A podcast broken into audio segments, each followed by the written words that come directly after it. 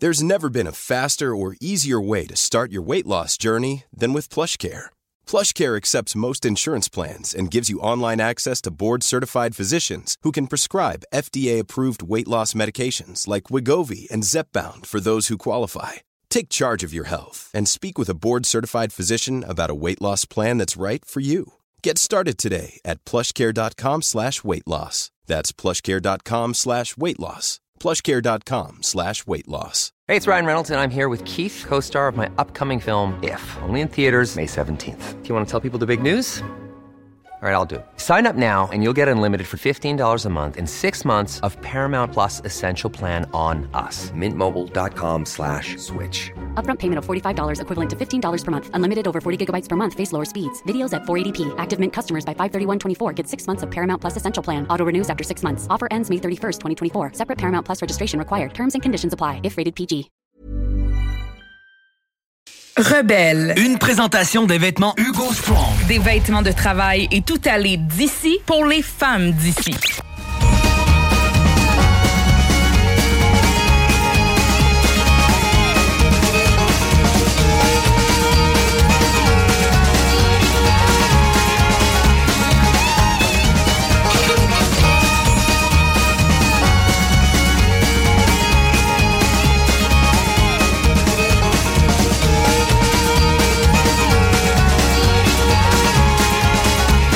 Bonjour tout le monde. Mon nom est Marie Saint-Laurent, puis j'y ai pas pensé. Manger une sandwich au jambon un matin, un vendredi saint. Peux-tu te donner pour ça, Guillaume? Ben, penserais pas. J'ai mangé du bacon, ça peut te rassurer. Ah, ah, ah, petit Jésus, on y a juste pas pensé. Guinée, sinon, c'est bien clair que j'aurais déjeuné qu'un poisson blanc. Voyons donc. OK. euh, Surtout qu'aujourd'hui, on a besoin de beaucoup de protéines parce qu'on veut être sûr de faire honneur à la belle brochette d'invités qu'on a pour cette édition spéciale du Vendredi Saint. C'est un cadeau à la fois pour l'animatrice, le co-animateur Guillaume Dionne. Allô, Guillaume. Bonjour. Bonjour!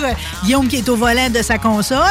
Et c'est un cadeau pour nos auditeurs. D'ailleurs, pendant que toi, tu es au volant de la console, on va aller rejoindre notre tout premier invité qui, lui, est au volant de Peterbilt 579, Jean-François Maltais. Bonjour! Hey, bonjour Marie. Oh, que je suis contente que tu aies dit oui, toi. On va commencer par saluer ta gang de TJB Transport Jocelyn Bourdeau. Ils sont toujours fins avec toi? Ben oui, ils sont toujours fins avec moi. C'est la, la force de l'entreprise, c'est l'esprit de famille puis l'esprit d'équipe. Puis là-dessus, je suis gâté. C'est pour ça d'ailleurs que je suis encore là, 21 ans plus tard, je suis encore à la même place, à la même, euh, le même employeur, toujours sur les routes des États-Unis. J'ai eu ma, petite incartade en train routier, plus en Ontario. Mais bon, après trois ans, je me suis dit, le- le- le- les grands espaces me manquaient. Fait que euh, de retour aux États-Unis, ça fait ça va faire proche un an là, que je suis de retour sur les routes des États-Unis. Ben, je vais te dire, euh, ça te fait bien. Ça te fait bien le long road, mais j'ai comme manqué l'annonce officielle, justement, quand t'as décidé de délaisser le train routier. Puis à un moment donné, je me suis comme fait un reality check. J'ai dit, fait, mais, mais voyons, il est rendu toujours avec une remorque simple, mais en plus, elle a l'air neuve, ta remorque. Oui, ben voilà une couple de semaines. Par- parmi nos clients, il y, a, euh, y, a, y a un fabricant de citernes du Québec et il y a euh, un revendeur, disons, de Montréal de Drybox. Et donc, ça arrive quand même assez régulièrement qu'on va prendre une citerne neuve, on va la- la- l'amener aux États-Unis chez le, client qui l'a acheté. Et là, de là, ben là, on n'a plus de remorque, donc il faut bien aller chercher autre chose pour revenir. C'est qu'on va chercher la plupart du temps une remorque neuve. Après ça, on fait des- quelques clients pour mettre du stock dedans et on ramène ça euh, pour livraison à Montréal. Donc, ça fait partie un peu de nos tâches. Et ça, au printemps, il y a beaucoup de flottes de camions qu'en en début d'année, ils vont commander les, nouveaux équipements pour qu'au printemps, ils commencent à recevoir les nouveaux camions, les nouvelles remorques. Ben ça, au printemps, nous, ça revient souvent. Donc, euh, oui, j'ai j'ai été en chercher une euh, euh, il y a deux semaines là, dans le coin à Danville, en Pennsylvanie. Écoute, Danville, là, tu cherches ça, c'est un point sans map. Là, il y a à peu près, proba- probablement, il y a juste une usine de, de, de trailers là. Puis, euh, je me suis ramassé dans la course, c'est un peu ce que j'ai écrit. Il y a à peu près comme 250 remorques neuves. La grosse majorité sont blanches, ils ont deux essieux, sont pareils à cheveux. Fait que là, le, le- le- le gardien de sécurité qui fait office de commis en même temps, c'est qui donne les, les, papiers, les numéros, tout ça, il me dit Bon, ben, tu vas dans telle rangée, ta remorque est là. Ouais, mais tu sais, ils sont toutes pareilles, là. Puis le numéro qu'on a pour l'identifier, ben, c'est la fin du numéro de série. Et tu sais, quand un numéro de série, un peu comme les automobiles, là, c'est long même avec des lettres puis des chiffres. Mais là, Ouais, autres, ouais, on a ouais. comme six chiffres. On a six chiffres et eux autres, à la production, ils prennent un crayon, un marqueur euh, crayon feutre, ils écrivent ça sur le bas de la remorque en le chiffre d'à peu près, bon, dépendant des compagnies, un pouce, deux pouces de haut. Mais des fois, le crayon est pas terrible, puis il est tout poli. Fait que là, tu te promènes en camion au travers deux rangées de remorques qui sont à, bon, je sais pas, 50 pieds de distance parce qu'il faut que tu sois capable de les sortir. Puis là, tu regardes le chiffre qui est tout défraîchi, puis tu essaies de trouver ton chiffre à toi. Euh, cette fois-là, j'ai été chanceux. Après peut-être 10-12 remorques, j'ai trouvé la mienne. Ben, tu vois, j'ai un, un co- un collègue qui est allé ben, la veille et le lendemain. Il en a fait deux dans la même semaine. Puis lui, ça y a pris comme deux tours de, de cours au complet avant de trouver la sienne. À un moment donné, il s'est dit, Colin, j'ai un numéro qui n'existe plus. Ouais, je vais-tu virer fou? qui est déjà passé. ah, c'est ça. Des fois, là, il y a, il y a à en perdre son latin. Donc, euh, mais c'est ça, c'est toujours plaisant parce qu'après ça, tu vois les photos, c'est beau, c'est blanc, c'est brillant. Ça ne demande juste à être graphiqué dans le feu de l'action plus tard, mais ça, dans la vie d'une remorque, ça arrive tout le temps. hein. Il y a toujours des petits accrochages. Il y a, il y a- Quand il y a c'est un début propre, c'est ça. Il y a un début flambant neuf, puis il y aura une première scratch. Dans tes photos, par exemple, j'en ai vu une que là, ça avait comme une drôle d'allure. C'est comme une mini remorque, vraiment. Puis tu sais, tu mentionnais qu'elle avait des drôles de pattes en plus. Oui, oui, ça c'est ma dernière, euh, ma dernière, ma dernière, comment on appelle ça, donc un semi-dompeur. Ben, c'est, c'est, c'est ça, c'est que les pattes, euh, c'est des pattes fixes. Donc les pattes, au lieu de sortir à la manivelle pour descendre jusqu'au sol ou remonter en l'air quand on se promène, ben dans le fond, ça s'accroche vers l'arrière, ça se replie vers l'arrière puis tu l'accroches. Puis quand tu arrêtes, ben tu fais juste les descendre en bas, puis il y a juste une pine. Mais là, la pine, faut qu'elle arrive à la bonne hauteur parce que c'est une pine avec un trou. Donc, il faut que papa rentre dans maman. Mais là, mon camion, moi, il est pas fait pour ces remorques-là parce que les camions qui vont qui vont tirer ce genre de remorque, ben, c'est des camions bâtis plus solides, plus hauts, plus gros pneus, plus gros tout. Fait qu'eux autres, ça arrive égal. Moi, ça arrivait pas bien. Puis quand j'arrivais juste pour l'accrocher, flambe en neuve, heureusement, pour le, le trou du haut, il y a deux trous différents, à peu près à deux pouces d'espace. Donc, elle, était beaucoup trop basse pour moi, puis j'étais pas capable de rentrer en dessous. Mais j'étais chercher le shunter qu'eux autres, la façon que leur camion est fait, ils peuvent les faire remonter. Remonte ça, remets ça dans l'autre trou. Mais là, quand j'arrive dans l'autre trou, moi, je suis presque trop haut encore. Et ça a été toute une, euh, toute une épopée juste pour accrocher la remorque. Mais évidemment, celui qui va s'en servir, lui, c'est fait parfaitement, son camion, il va être fait parfaitement C'est ça tout calibré, ça, là. là. c'est- des choses que nous autres, dans le monde du dry box, ça nous arrive pas. Il y a, euh, moi, c'est la première fois que je voyais ça sur des dompeurs, mais des fois, les, les trailers qui font des bio, là, qui ont juste comme des espèces de fourches, puis qui sacent les bio dedans, eux autres aussi, des fois, ils ont ce genre de patte-là qui se baisse avec, euh, t'accroches avec une chaîne, tu redescends ça à terre, puis c'est parce que euh, c'est des trailers qui, souvent, ils vont les accrocher, puis avant qu'ils le décrochent, ça va prendre, euh, bon, prochaine maintenance. Alors que nous autres, en dry box, aussi en flatbed, souvent, c'est accroche-décroche à chaque client ou à chaque deux clients ou à chaque semaine. Fait qu'il faut que ça soit plus facile à manipuler. Donc, euh, c'est ça. Ça fait des belles aventures. Ça fait des, des, des, euh, des nouveautés aussi parce que le monde du dry box, c'est assez euh, semblable, stable. Nous autres, nos clients, on a plusieurs clients, mais c'est les mêmes clients depuis quasiment depuis que je suis là, depuis 20 ans, pour certains cas. Donc, il n'y a pas gros de changement, il n'y a pas gros d'aventure, tu sais. Mais quand tu arrives des affaires de même, ben là, c'est la nouveauté. Puis là, ben, ça s'appelle un peu débrouille-toi hein, parce que tu es pogné dans le mi-souris, dans le cours du client. Puis là, ben euh, voilà, euh, arrange-toi. Mais oui, mais c'est excitant tout ça. Puis tu sais, tu dis en Ben même oui. temps, c'est comme toujours les mêmes clients. Mais je regardais tes destinations, tu sais, c'est le Tennessee que l'Illinois, que le Montana. Je veux dire, t'as refusé la Californie pour aller en Caroline du Nord. Je veux dire, il n'y a pas de routine tant que ça là-dedans, là. Non, parce que moi, la compagnie, ben évidemment, je dis c'est toujours les mêmes clients. Oui, c'est sûr, mais écoute, on est rendu avec 120 camions. Donc, c'est pas toujours moi qui vais aux mêmes clients, mais les clients de la compagnie, les destinations, c'est sûr qu'il y y a une espèce de gros noyau qui est un peu toujours le même. Et à ça, tu ajoutes, ça c'est peut-être 80-90% de l'ouvrage, et à ça, tu ajoutes des voyages qui vont pogner un par-ci par-là, justement parce que, bon, tel client, euh, d'habitude, il nous donne 10 voyages, cette semaine, il en donne 9. Ben, le dixième camion, faut y faire faire de quoi? Donc là, il va en chercher, euh, d'en sélectionner un par un. Mais Californie, écoute, c'est parce que samedi soir, hein, c'est Pâques. Hein? D'ailleurs, euh, manger de la viande vendredi Saint-Marie, c'est double faute. C'est vraiment dans le trouble. C'est ce que j'ai pensé. Mais si je regarde mon déjeuner, on est dans le trouble tous ensemble. Mais pourquoi on va Mais refuser la Californie, Jean-François? Ben, c'est parce que, c'est ça, samedi, j'ai un souper de Pâques qui n'était pas prévu jusqu'à temps que je parte d'ailleurs lundi passé. Et samedi prochain, ben, c'est notre cabane à sucre euh, dans notre petite famille avec ma fille, ma belle-fille, les enfants, tout ça. Ben, ça, je- puis là, au départ, ben, il m'a envoyé à la sucre chercher un voyage pour ramener à Montréal. Mais la première euh, solution, si tu veux, c'est que c'est mon voyage à moi, puis je pars avec.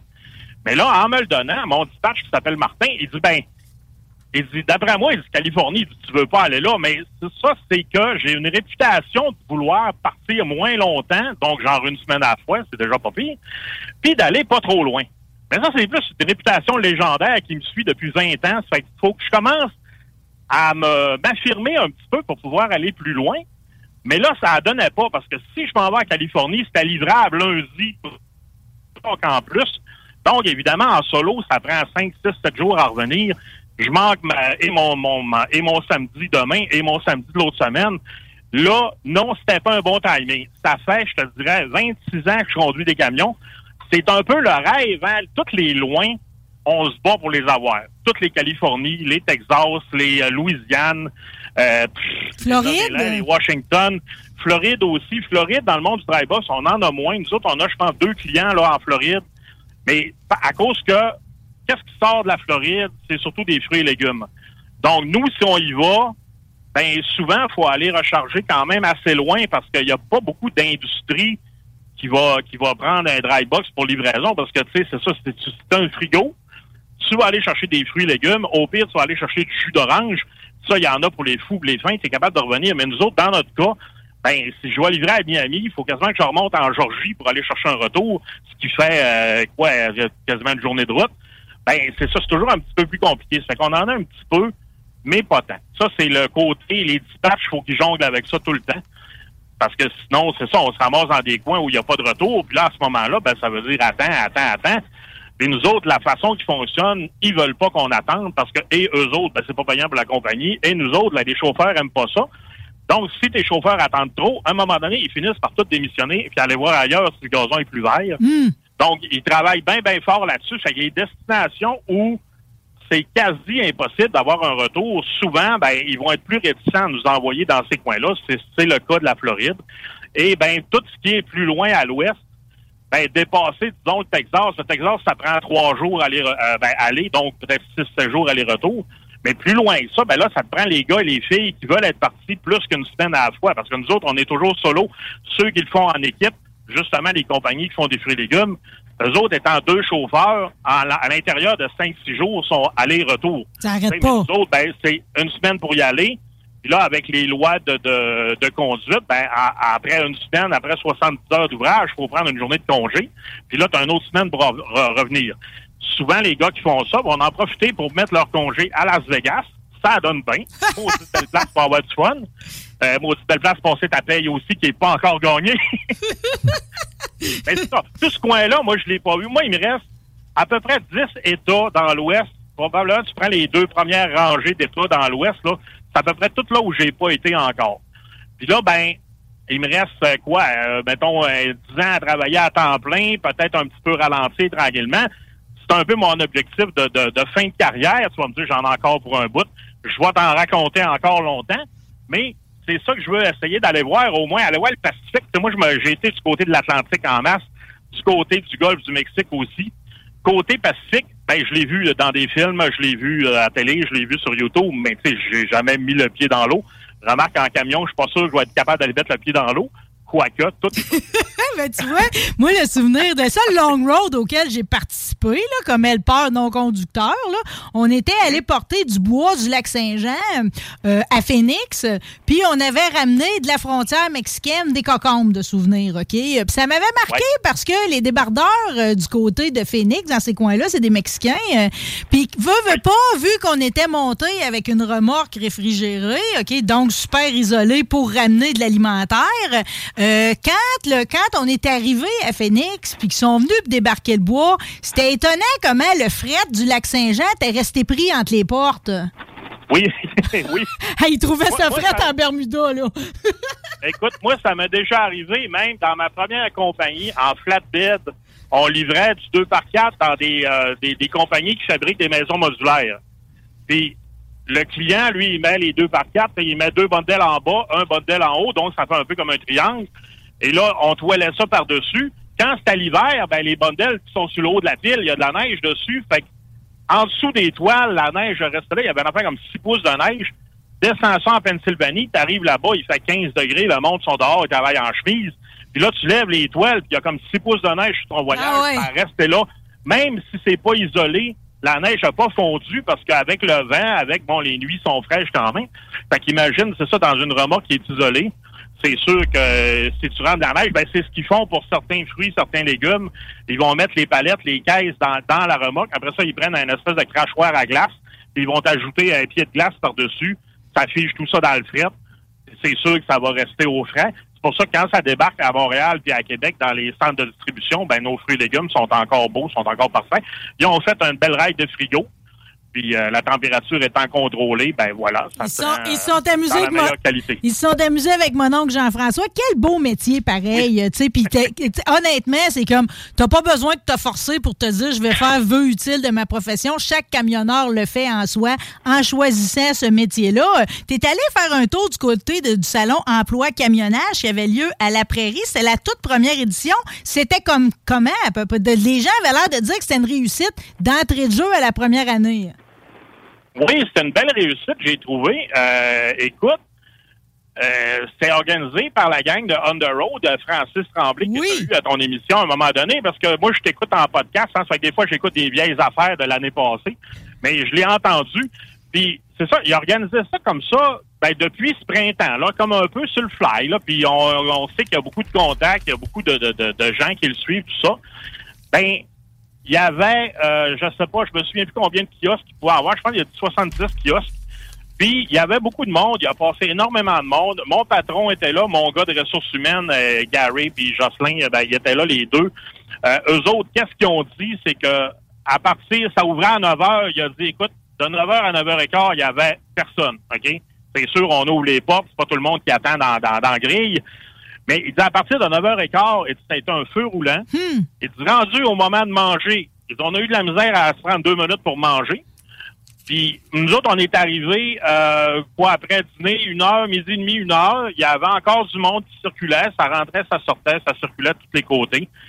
Euh, puis c'est ça, il y a eu, euh, je ne me souviens plus combien de visiteurs au Mondou. Je pense qu'il y a eu 700 visiteurs, quelque chose comme ça. Ils s'attendaient d'avoir peut-être 300 visiteurs pour toute la journée, puis peut-être une heure après l'ouverture, c'était déjà dépassé. Donc, c'est un beau, euh, je pense c'est un beau succès. Euh, je sais qu'il y en a un autre de prévu pour cet automne, un autre pour euh, le printemps prochain. Donc, je pense qu'on a un nouveau, comment, un nouvel événement qui va revenir, qui, qui- qui est sur une belle lancée. Puis, ce que, ce que mon patron, mon gars de ressources humaines a dit, c'est que les, les, les gens qui sont venus, c'était pas la même gang que tous les salons d'emploi habituels, parce qu'il disait souvent dans les salons d'emploi, les gars, ils vont d'un kiosque à l'autre, puis là, ils font un peu une recherche à une demi-cent du mille de plus, tu sais, un petit salaire de plus, comme si tu voudrais avoir euh, 25 cents de dollars de plus, tu sais, mais c'est pas juste ça, le transport. Mais là, Non. dans, dans ce salon-là, il y avait mais la plupart des compagnies, c'était tout le temps des domaines différents. Il y avait une compagnie de tanker, il y avait une compagnie de drybox US, il y avait des compagnies de locales, il y avait toutes sortes de compagnies un peu toutes différentes. Fait que les gars, les gars, les filles qui sont venus s'informer, exemple chez TJB, ben, ils savaient déjà c'est quoi faire du US. Ils ont une idée c'est quoi le travail. Euh, ils savent à peu près les conditions de vie que ça va donner. Bon, euh, qu'est-ce que tu peux m'offrir, mettons, que l'autre où je travaille déjà peut pas m'offrir. Puis à ce moment-là, ça, ça j'ai l'impression que ça a un petit peu comme spécialisé les visites. Les visiteurs, ils savaient un peu dans quoi ils s'embarquaient. Donc, au lieu de faire euh, 70 kiosques, puis euh, euh, finalement d'en choisir un ou deux parmi ceux-là, ben, ils ont fait les trois, quatre principaux du domaine où tu veux aller. Parce que c'est ça, c'est, on dit toujours le domaine du transport. C'est quasiment mille domaines différents entre qu'est-ce que moi je fais puis qu'est-ce qu'un autre Ben, fait. ça, hein. Des fois, il y a il y a tellement de différences que c'est pas vraiment la même job. Je vais te donner un exemple. Ceux qui font la tournée des restaurants, ils ont des petites remorques, ils prennent le petit pouce-pouce, ils débarquent euh, la, nourriture, ils vont porter ça dans un restaurant, dans un dépanneur, mais c'est oui, c'est du transport, mais c'est à, des années-lumière de qu'est-ce que je fais. Et souvent, ça va se refléter dans les conditions de travail, dans les salaires, dans les, les, vacances, les congés, tout ça. Fait on, a de la misère à dire. Des fois, il y en a beaucoup, ils vont dire, ben, exemple, nous, en Drybox US, ouais, ben, ça paye pas. Ouais, mais ça paye comme du Drybox US, là. Si tu fais autre chose, si tu compares avec un autre domaine ou sous-domaine, si on veut, ben, ça paye différemment parce que tu fais une job différente. Mais dans l'ensemble, est-ce que l'industrie t'est apparue en santé? on s'est beaucoup questionné sur euh, le manque de relève il y a quelques années, sur les conditions de travail aussi. Penses-tu qu'on est sa pente montante? On est ça en train de s'ajuster pour que ça marche pour des années durant? Ben, c'est sûr que la relève, la relève est difficile à aller chercher. Il y a toutes sortes un peu de phénomènes qui rentrent là-dedans. Puis la relève est différente un petit peu de même. Moi, moi, ça fait comme 25 ans que je fais ça. Puis moi, je, l'ai écrit cette semaine encore. Moi, je considère que j'ai pas de vie. Moi, j'embarque dans le camion. Envoie-moi où tu veux, comme à l'ancienne mode. Les anciens là, qui étaient déjà vieux quand moi j'ai commencé, là, s'embarquaient dans le truck après le jour de l'an, puis ça revenait l'année prochaine, après le jour de l'an, ça prenait congé sur le fly à gauche, à droite, tu laves les pantalons, puis tu repasses sur l'autre bord. C'est comme aller au ben, chantier. c'est ça. Ça, ça existe presque plus des affaires comme moi qui sont prêts à partir. Moi, je suis 24-7. Si, je pars de lundi, le mardi, le samedi, le dimanche, n'importe quand, c'est pas grave. Euh, je suis très heureux d'avoir eu des conjoints très compréhensifs parce qu'évidemment, le congé, il est pas toujours samedi, dimanche. Les journées sont longues et tout ça. T'as beaucoup de jeunes, et de moins jeunes aussi, ben, qui, veulent, qui veulent pour qui la vie sociale et la vie de famille est un peu plus importante. Parce qu'évidemment, quand tu choisis ta job, c'est tous des critères qu'on va regarder, mais il y en a qu'on met plus d'importance, puis il y en a qu'on met moins d'importance, puis pour un autre chauffeur, ça va être différent. C'est que des gars qui n'ont pas de vie comme moi, qui partent n'importe où, c'est ceux-là souvent qui vont ramasser les voyages loin que je parlais tantôt, parce que justement, si personne t'attend à la maison, si tu pars deux semaines, trois semaines, ça dérange personne. Ben, il y en a de moins en moins. Ce qui arrive, ben, les compagnies se sont ajustées. Ma compagnie, entre autres, s'est ajustée nous autres, on a des gars qui travaillent sept jours, ils sont sept jours en congé. Donc, tu prends deux gars ou filles qui sont toujours sur le même camion. Puis un travaille, l'autre est en congé, et inversement la semaine suivante. Puis au final, ces gars-là, évidemment, leurs sept jours, eux autres, ils travaillent à fond parce que l'autre semaine, ils travaillent pas. Donc, ils se trouvent à travailler un petit peu plus dans leurs sept jours que moi, je peux travailler dans mon sept jours parce que moi, j'ai une journée de congé à prendre là-dedans. Puis, au final, ils gagnent pas beaucoup moins cher qu'un gars qui travaille à l'année un peu comme moi, mais ils ont une semaine sur deux qui travaillent pas, peuvent faire d'autres choses, peuvent avoir la garde des enfants quand ils sont séparés, peuvent avoir euh, un autre loisir, peuvent juste profiter du temps à la maison. Donc, il y a des choses comme ça qui se sont adaptées.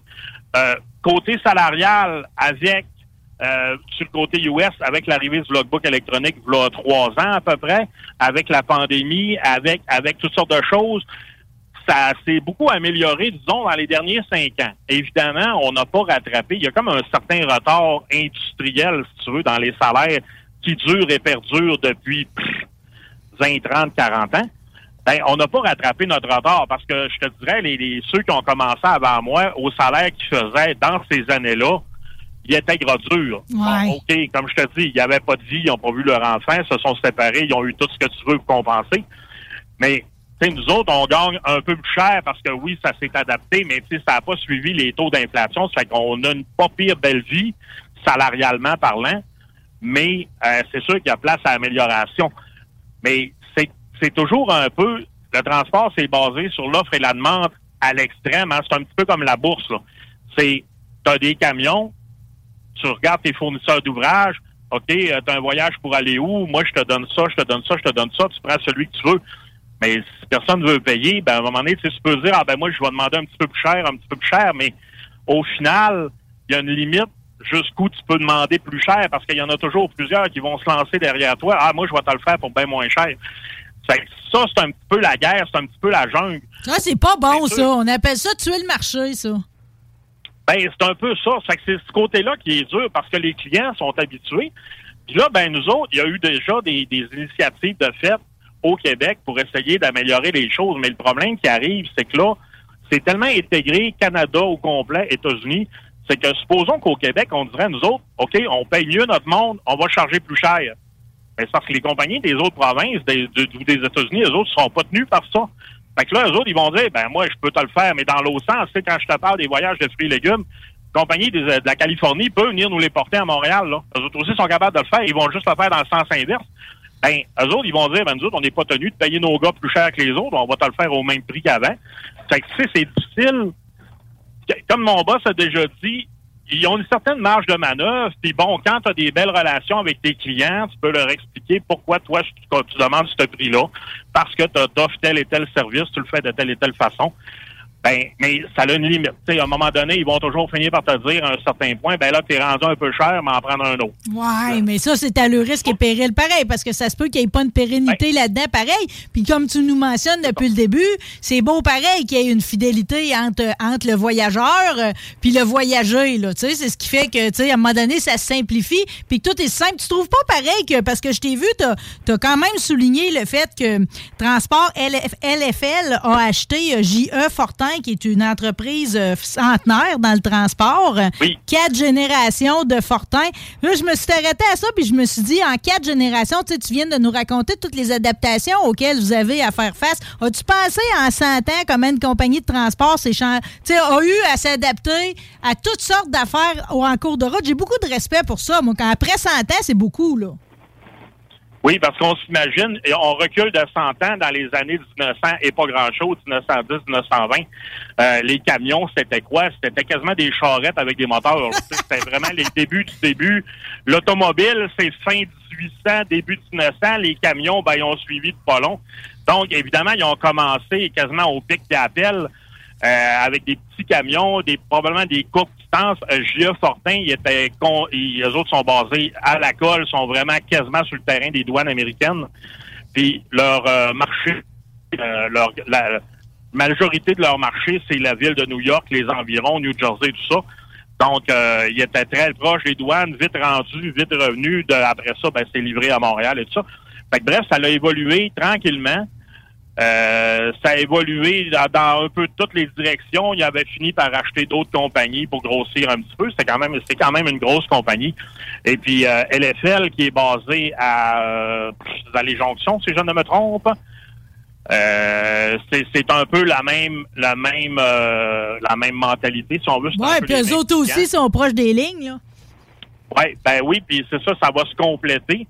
Puis euh, ça va sûrement assurer une pérennité dans les deux cas parce que c'est sûr que, comme je disais, c'est un peu la jungle. Hein? Ça qu'il faut avoir une certaine grosseur et donc un certain volume de travail pour qu'au final, à la fin d'une année, tu peux dire ouais, ça a quand même bien été, puis ça ça, tout le monde est heureux. C'est les clients sont heureux, le transporteur est heureux, puis les chauffeurs aussi. Bon, ben garde ça, toi, quand le bonheur est là. D'ailleurs, euh, je veux juste euh, te citer parce que j'ai vraiment trouvé que tu avais un bon esprit de. de... C'est pas pacifique, pareil, mais c'est une excellente maxime. Ne jamais aller au lit fâché, restez plutôt éveillé et planifier votre revanche. Ça t'est venu comment, ça? C'est une ben, citation de quelqu'un? Non, ben j'ai trouvé ça. J'ai trouvé ça, ça traînait sur Facebook, évidemment. Ben, j'ai trouvé ça bien drôle parce que c'est ça, on dit tout le temps de pas se coucher fâché, mais des fois, ça fait deux semaines que tu dors plus, ça fait que faut que tu réfléchisses à ça un peu pour voir ça autrement.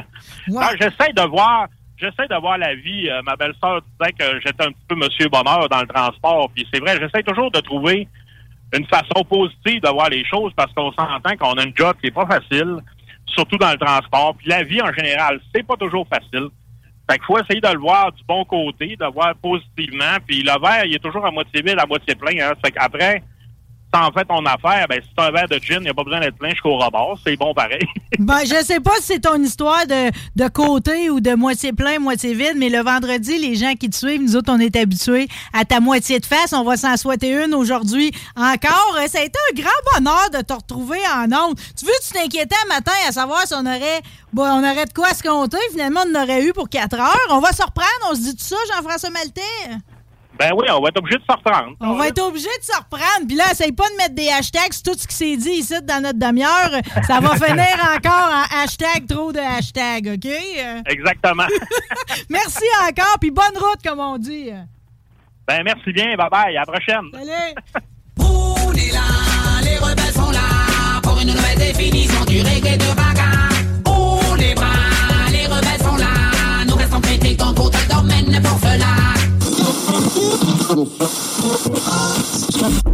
Qui est là? 969. Sur prqca.ca. CJMD, la radio des classiques, baby. Le hip-hop est un temple, les piliers se multiplient.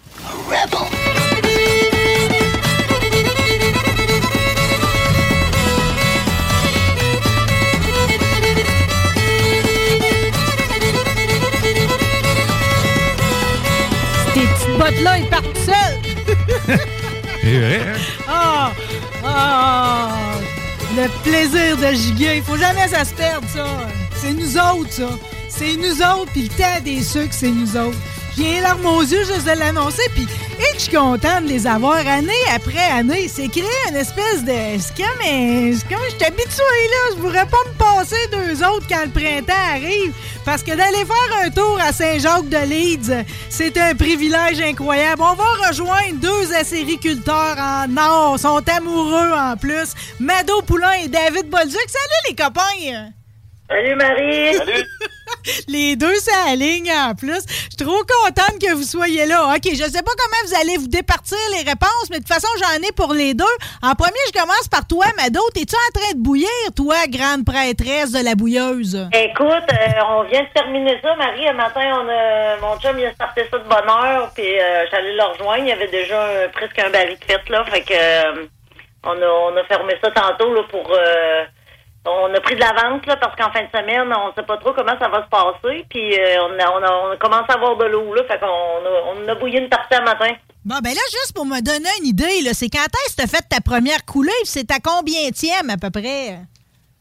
Euh, bonne question. On a peut-être euh, 6-7 coulées de fête. Euh, on a commencé, là, euh, on avait ramassé de l'eau en février quand ça a coulé. On a allumé pour la, la bouillir, mais on n'a pas sorti de sirop. On l'a bouillé pour enlever les bactéries dedans puis pouvoir qu'elle se conserve plus longtemps. Mais euh, on n'a pas sorti de sirop la, première fois, mais ça l'a permis euh, ça a permis d'essayer euh, si tout est correct. J'aime bien ça, être de bonheur pour que quand les premiers coulées, on vérifie si toutes les, les, les machines fonctionnent bien, les pompes, les, les, l'osmose, la bouilleuse. Fait que euh, là, ça permet ça permet d'essayer. Puis quand on commence pour de vrai, ben là, tout est prêt. Là. Ben, je vais te dire, David, t'as jamais l'air en retard sur rien, OK? Avec un rendement record l'année passée de 10 livres, même un petit peu plus euh, à l'entaille, c'est, c'est, ça commence à être plus qu'impressionnant. Tous les yeux sont portés sur toi. Quand tu dis de même que la première, c'est pas que t'as gaspillé, mais c'est rien que pour vérifier tout, t'as pas peur de perdre la première qui est supposée d'être plus sucrée, là, la petite dorée pâle, là?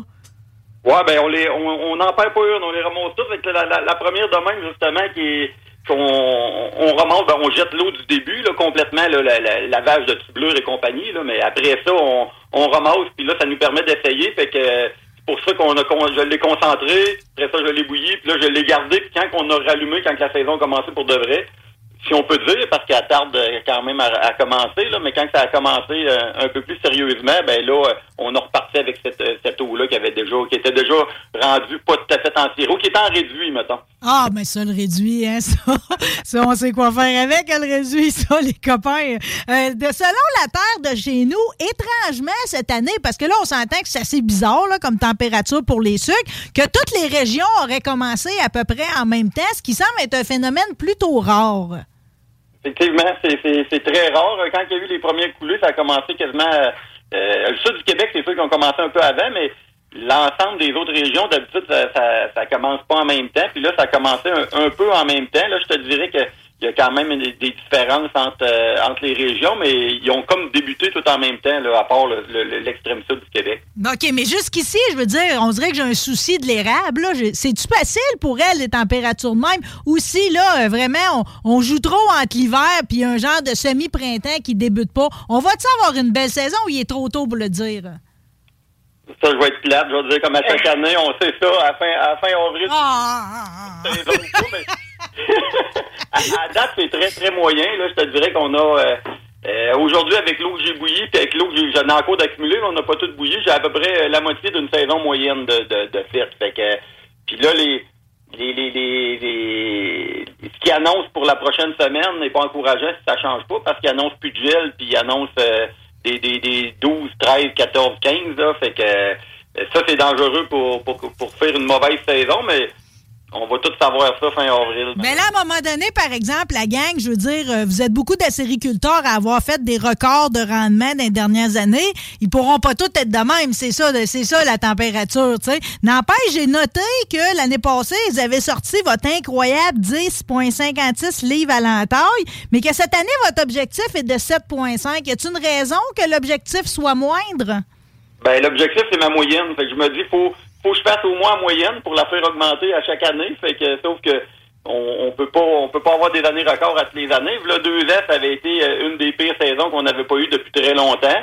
On n'avait même pas pogné six livres chez nous. On avait fait 5,80 quelques. Fait que là, euh, la moyenne chez nous, c'est 5, c'est 7,5, 7,75 à peu près. Fait que euh, le but, c'est d'atteindre au moins la moyenne à chaque année, mais pour faire une moyenne, malheureusement, ça prend des grosses et des petites années. Que, Ouais, ben puis de, de toute façon, c'est comme. Mais ça prend un travail égal, tu comprends-tu? Euh, peu importe, tu sais. euh, Faut, faut, ça arrête jamais. Vous autres, votre saison, dans le fond, elle commence à peu près quand? Je veux dire, t'en fais pas 12 mois par année, là. T'es tu- t'es pas tout le temps la forêt.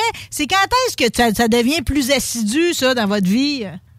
Ben, tout de suite après les fêtes, moi, je commence à entailler parce que moi et Mado, on a une job à temps plein. Fait que, euh, avec la job à temps plein, euh, je, fais ça par les fins de semaine. Fait que euh, je commence à entailler tout de suite après, après les vacances des fêtes, là, euh, début janvier, là, 3, 4, 5 janvier, je commence à entailler par les fins de semaine pour être prêt euh, fin janvier, mi-février maximum. Puis là, ben, après ça, les premiers coulées, on les prend. Puis on, on, on se prépare de même. Fait que là, cette année, ben, j'ai eu un break. Ça m'a permis d'aller euh, d'aller au ski un peu avec ma blonde puis les kids entre, entre les, la, la fin de l'entaillage puis le début de le début des premiers coulées. Fait que euh, mais je m'arrange on s'arrange tout le temps pour être prêt là euh, fin janvier euh, à mi-février maximum pour que justement pas rater les premières coulées là. Non, on veut rien manquer de ça. Euh, Ça reste que, pareil, ton a- tes connaissances, puis tu sais, je veux dire, on dirait que tu, tu développes toujours quelque chose de nouveau, ou tu fais des essais, puis j'ai vraiment écouté un bon reportage sur vos deux. Vous paraissiez bien, les tourtereaux, en plus, dans le goût du territoire. Ouais, vous êtes beaux, vous êtes terriblement beaux, OK? Où on parlait d'améliorer ses performances à Serica, puis je dois dire, je n'ai beaucoup appris, puis honnêtement, je pensais pas que, tu sais, toute l'histoire de l'étanchéité absolue là, du réseau de lignes puis tout, là, je pensais pas que non seulement ça, ça avait une importance, mais que le chalumeau, puis où tu vas positionner ton chalumeau maintenant, ça devient un de tes enjeux. Euh, c'est officiel. La- la- nous autres, on a une très vieille érablière, fait que euh, quand on- à chaque entaille que tu fais, ça, ça crée un bois compartimenté qui appelle c'est un bois mort qui Oui. dedans. Fait que à chaque entaille que tu fais, euh, ben, tu crées une blessure, puis c'est une partie que tu peux plus réentailler tant qu'il n'y a pas assez épais de bois nouveau par-dessus. Fait que si euh, le, le fait d'avoir une vieille érablière versus quelqu'un qui a une érablière que ça fait pas longtemps qu'il entaille, ben justement, faut vraiment chercher comme comme faut euh, un endroit que- qui qu'on n'est pas proche d'une vieille blessure. Fait que c'est pour ça que j'en fais depuis quelques années une partie à l'escabeau. Fait que tant qu'il n'y a pas il a pas épais de neige, je suis capable d'y aller d'entailler pas de raquette, ben j'ai un escabeau puis j'entaille à 10 11 pieds dans les airs.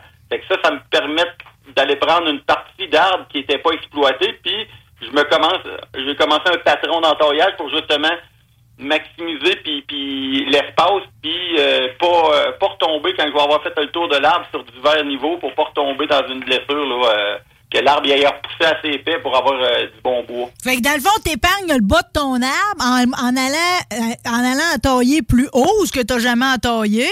Puis tu fais le pari que le temps que ça te prend à monter dans l'escabeau, cet investissement-là, tu vas le gagner plus tard euh, en pouvant redescendre. Exactement, exact. Puis euh, euh, c'est ça, on essaie de trouver le- le- le- l'espace puis de se garder un, euh, la plus belle partie de l'arbre, puis justement à, divers niveaux, puis en, en, en tassant un petit peu à chaque année, ben on va on- à long terme les enfants mais qui reprennent ça, si eux autres qui reprennent ça, ben ça va être pas mal plus facile pour eux autres, puis ils vont avoir des arbres en santé. Ah, c'est donc bien bon, on va avoir une cinquième génération. Regarde ça aussi, c'est mes larmes aux yeux. Mado, on va les avoir, ces enfants-là. Ils vont embarquer, là. Ben, j'espère. euh, J'ai j'ai beaucoup d'espoir là-dessus. Euh, ils n'ont pas tant d'intérêt pour l'instant, mais euh, ça les écœure pas. Ils aiment ça la période des sucres. Fait je pense que euh, on, va, on va finir par les avoir. Ben, tu sais, je vais te dire, puis pour reprendre un peu ce que tu expliques dans ce que le reportage que j'ai vu sur le goût du territoire, tu sais, dans le fond, toi-même, tu sais, t'as dû apprendre sur le tas pareil, puis c'est quand ton beau-père, il t'a laissé tout opérer, puis que t'as eu, finalement, à porter, à porter ça à bout de bras, que là, finalement, t'as appris, tu y as pris goût, puis que là, c'est comme, là, tu l'as dans le sang, là. Tout à fait. Il faut, faut, euh, faut le faire. Faut, pour l'apprendre, il faut le faire. faut, faut le faire par nous-mêmes, puis euh, euh, se mettre les mains dedans, comme je dis tout le temps, puis euh, pas avoir peur d'essayer des choses non plus. Là. Ouais, ben, t'as l'air de dire que tu joues avec euh, tes niveaux, puis tout. Qu'est-ce que ça veut dire, ça? Ben, ça, c'est plutôt euh, selon les saisons. Là. Euh, en début de saison, normalement, on va, on va avoir des niveaux moyens, je te dirais. Là.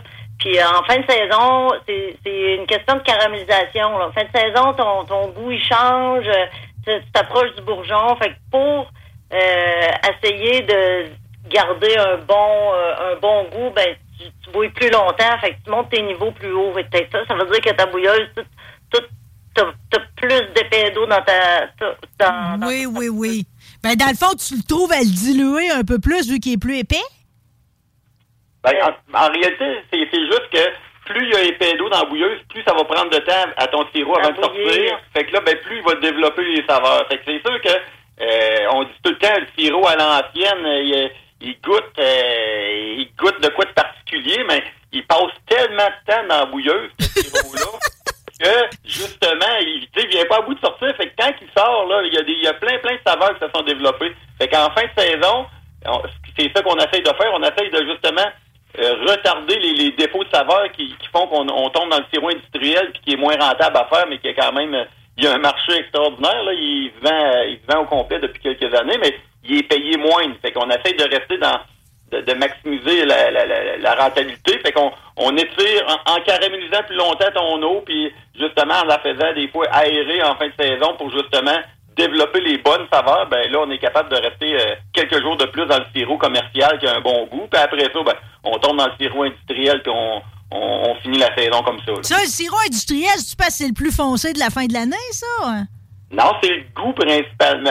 Oui, il est foncé, mais c'est vraiment par rapport au goût. Il y a un goût, euh, souvent, euh, il, y a, il y a du fer, il y a du verre euh, sirop industriel, mais le, le principal que le monde connaît, c'est le sirop de bourgeon. Fait que euh, le sirop de bourgeon, faut pas qu'il ait ses tablettes. Il y a un goût euh, vraiment plus piquant la gorge. Puis c'est pas un sirop euh, bon à déguster. C'est un sirop qui, est- qui sert pour du, des sucrages alimentaires ou euh, d'autres. euh, il va pas ses tablettes. Il va ailleurs. C'est pour ça qu'il y a un- y, y a prix beaucoup inférieur, mais il y a quand même une rentabilité à faire. Ben oui, puis j'aime bien j'aime bien mieux qu'ils mettent ça que du sirop de maïs dans n'importe quelle pâtisserie, là. Exactement. Il sert, il sert là-dedans. Hey, mais Ma- euh, Mado, j'ai envie de te questionner sur ta sensibilité de de- avec ta bouilleuse, OK? Quand- en cours d'année, là, je veux dire, là, oui, la couleur puis tout, je veux dire, les catégories, tu sais, on- mon grand-père avait comme son, son espèce de planche avec toutes ses petites bouteilles, ses petites couleurs, puis il comparait pour savoir il était dans quelle catégorie, mais je me demandais si, avec la vapeur, l'odeur, déjà, te, te dis-tu quelque chose? C'est-tu un indicateur pour toi, juste l'odeur? Ah, c'est sûr. Écoute, euh, ju- juste en arrivant souvent à cabane, euh, souvent David va, va prendre l'avance, il va aller, il va euh, allumer. Des fois, j'arrive de travailler, je vais le rejoindre. Puis quand, quand la saison avance, l'odeur que même à l'extérieur de la cabane, la vapeur, ça, ça change. Là. Fait que oui, euh, euh, on est capable de, de détecter là, ben un peu là, on sait que ça a changé à cause que l'odeur a changé de, de la vapeur. Hey, ça, tu- moi, je lèverais même pas mon linge, même pas mes bobettes. en tout cas, je sais pas si vous arrivez à prédire le goût juste à partir de l'odeur, mais je vais te dire, euh, c'est comme, il y a de quoi virer fou pareil. Si vous êtes chanceux de passer tout votre temps même d'une cabane, le monde vont-tu vous voir pas mal? C'est-tu comme un point de chute, là, comme le dépanneur dans le temps au village? C'est pas comme le dépanneur, mais écoute, c'est euh, des fois c'est c'est tout un tout l'autre là. Euh, cette année, on n'a pas encore eu ben, ben de visites. C'est euh, la saison est bizarre, hein. euh, on ne sait jamais. euh, c'est c'est froid, fait que les, les gens sont moins portés à sortir et dire on s'en va à cabane. Mais euh, tu sais, il y a des journées que ça va arriver, que tout le monde, je sais pas qu'est-ce qui est arrivé, mais tout le monde s'est donné le mot, puis euh, tout le monde arrive en même temps, tout le monde débarque en même temps. Mais euh, on aime bien ça, là, avoir de la visite. Bon, on aime la visite. Euh, J'imagine que les lunchs sont bons chez vous. Euh, euh, évidemment, c'est comme ça reste pareil, quelque chose qui est un marché très lucratif. L'année passée, 95 000 tonnes de sirop d'érable produites au Québec. Mais là, tu vois, la terre de chez nous, pareil, faisait leur une sur les limites de l'érable constamment repoussées. Jusqu'à quel point, David, on va pouvoir justement monter là, à, à ce qu'on appelle le nombre de livres à l'entaille que certains disent qu'on devrait calculer à l'hectare. là. Jusqu'à quel point on va être capable d'aller en chercher tout le temps plus sans faire mal à l'érable? Ben, en réalité, c'est pas pire qu'une blessure qu'une branche qui est cassée ou quelque chose du genre. Fait que oui, c'est sûr qu'on remonte de l'eau dans l'érable, puis euh, aussitôt qu'on commence à l'entailler, à l'érable, on voit que la, croissance ralentit. Fait que oui, on l'affecte parce que tu peux tu vas prendre une érable, deux érables similaires, euh, pas loin l'une de l'autre, puis une que t'entailles, puis l'autre t'entaille pas. Elle que t'entaille pas, elle va grossir plus vite. C'est pour ça que on retarde le début. Euh, avant, on avait des normes, je vais parler en pouces, là, c'était huit- à, à 8 pouces de diamètre, t'entaillais ta première, euh, tu mettais ta première entaille. Ben, là, maintenant, on est rendu, euh, moi, je suis rendu à 9,5, il en a qui sont à 10 pouces avant de mettre la première entaille. Puis là, euh, avant, on mettait 3, 4, 5 entailles, c'est gros érables. Ben là, on arrête à, moi, maintenant, j'arrête à deux, puis il y en a même qui arrêtent à une, qui en mettent rien qu'une. Fait que le but, c'est de garder ton arbre le plus en santé possible. Tu fais des analyses de sol aussi, tu, euh, euh, mais jusqu'où qu'on va se rendre, ben, euh, justement, on repousse les limites parce qu'avant, ben, le monde entaillait des petites érables qui coulent à peu près pas. Et, il, il faisait pas d'aménagement dans l'érablière. Le taux de croissance était moins haut. Fait que les rendements pouvaient pas être là. Fait que on va se rendre nous. euh, là, il y a le gars de Saint-Georges qui a fait 11, euh, quasiment 11,5 l'année passée. Euh, mais il y a comme une parcelle vraiment extraordinaire qui disait, mais Ben, il dit qu'il est plein soleil, puis tout, puis tout, là. Sais, c'est certain que toi, tu connais le coin, là, en haut du Mont Radar à Saint-Sylvestre, là, ben, ils vont avoir de la misère à faire les rendements qu'on a, exemple, à Saint-Jacques-de-Ligue, parce que c'est pas à même altitude, c'est plus froid, fait que il y a, y a des particularités dans les régions, là. Il y en a qui se rendront jamais à ça, du livre peut-être, mais moi, je pense qu'on est en... L'année passée, j'avais des lacunes. J'avais des, des mains trop petits que j'ai changé cet été parce que ils fournissaient pas rentrer l'eau, ben, euh, je pense qu'on encore, on est capable de faire encore plus que ça, là. Ouais, toi, l'étanchéité absolue, tu y crois-tu, ça, là, que vraiment toute ta tubulure au complet, que t'as même pas de micro-fissure, là, de toutes les érables jusqu'à la cabane? Hey, c'est quasi impossible, mais c'est ça qu'on recherche. La réalité, c'est. Puis moi, j'ai une très vieille érablière. Fait qu'il y en a qui pompent maintenant à 28 euh, de vacuum. Euh, moi, chez nous, l'optimum, c'est 26, 20. Tu sais, si je vois plus que ça, j'ai des grosses, grosses érables que je le sais qui sont creuses, mais je peux pas je peux pas les enlever. Je vais, je vais faire des trop grosses trouées, puis je vais, je vais nuire à au reste du peuplement. Fait que là, faut que tu vives aussi avec le terrain que t'as. Fait que euh, moi, je sais qu'avec une jeune érablière, quelqu'un qui aurait une jeune érablière en pleine santé, pas d'érable creuse, il pompe à 28, ben ça fonctionne, mais chez nous, ça fonctionne pas. Fait que je pompe à 26, 26 et demi maximum, puis je joue en fonction de la température, tu sais. S'il fait euh, 2, 3, 4 dehors euh, le matin, puis euh, les pompes ils viennent de partir, puis ça coule pas pantoute, mais je, je mettrai pas le vacuum à 26, ça sert à rien. Je vais le baisser à 23, puis après ça, dans la journée, quand ça va monter, ben là, je vais le clencher, je vais le monter plus haut. Fait que on joue là-dedans parce que justement, quand tu as des micro-fuites, ben plus tu pompes haut, plus ton ça- ta micro-fuite va faire geler ta ligne, puis elle va, elle va te créer une Ben oui, ça va te causer plus de troubles. Exact. Mais tu penses que c'est un art pareil, tu sais. Euh, J'ai retenu que toi, tu, euh, tu ménages les petites, hein, tu leur donnes une chance. Je sais que tu as fait un beau ménage et tout, tu as sacrifié des érables pour que ce soit plus aéré. Exact, c'est ça. Puis enlevé des, des érables malades, malheureusement, ben j'ai enlevé les érables, mettons, creuses, puis qui me créaient des, des fuites, mais j'ai quand même aussi des belles érables en santé, mais avec des maladies, une maladie qui se propage. Fait que le seul moyen d'enlever cette maladie-là, c'est de couper l'érable.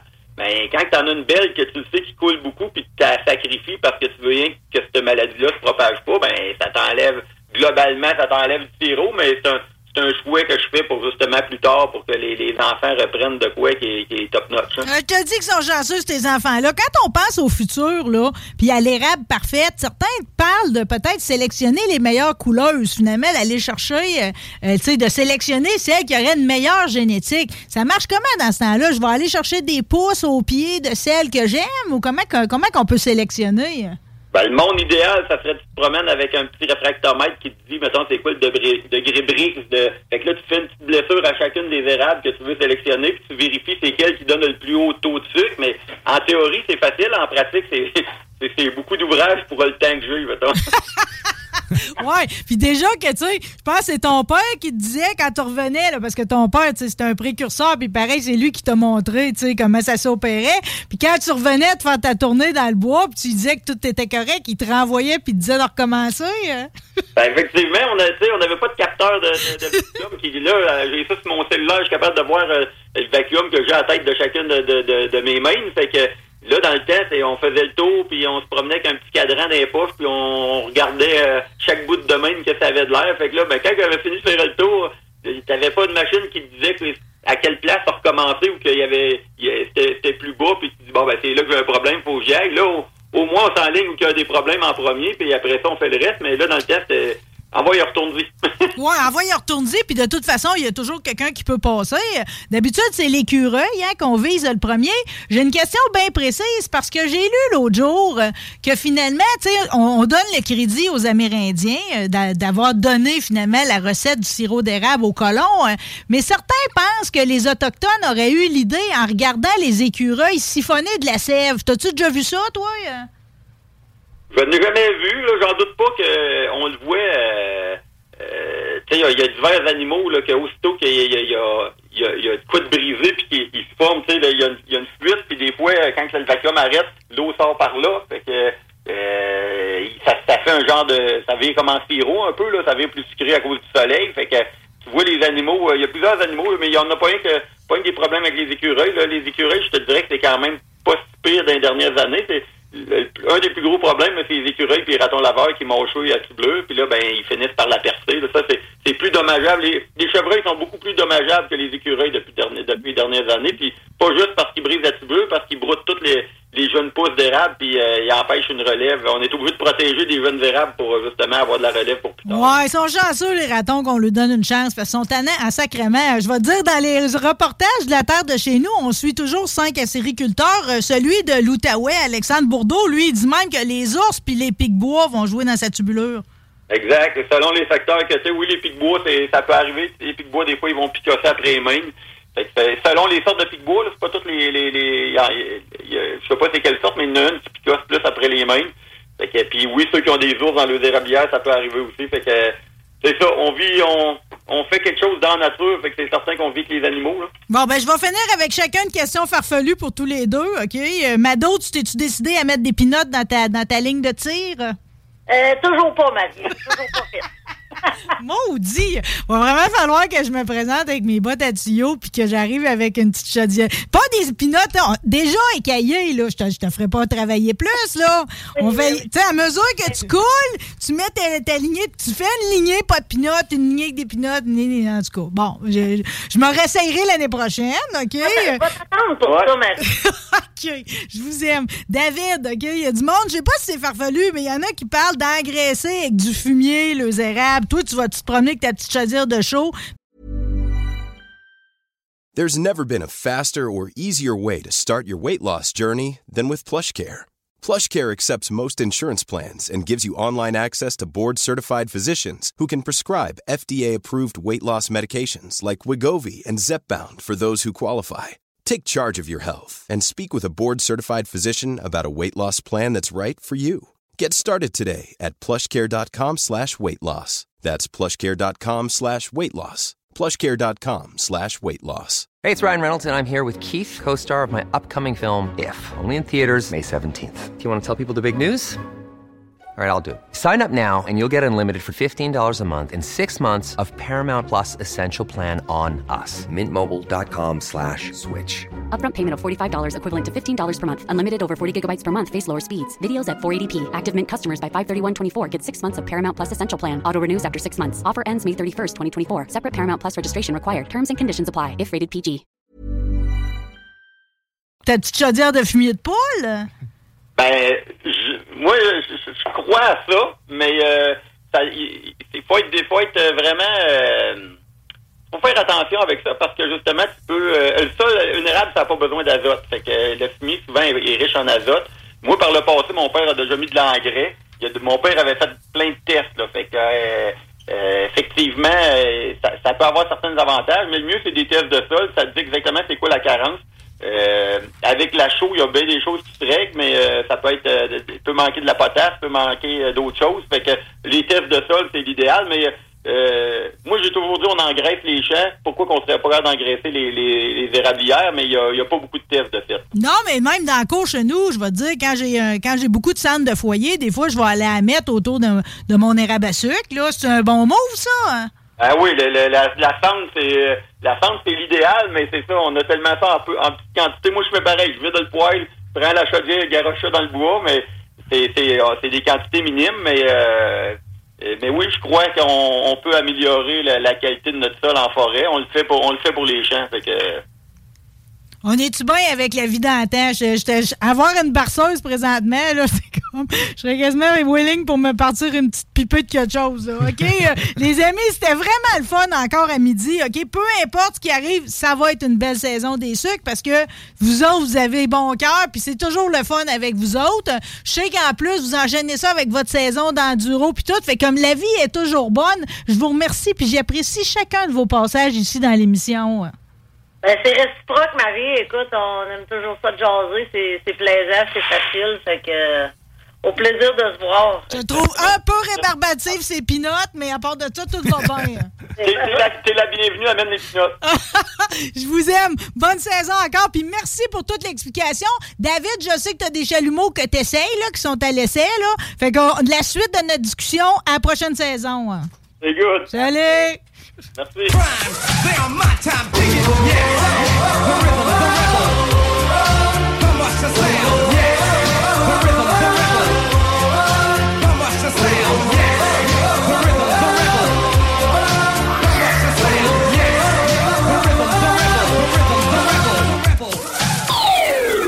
Tous les jours, c'est talk, rock and hip-hop à CJMD.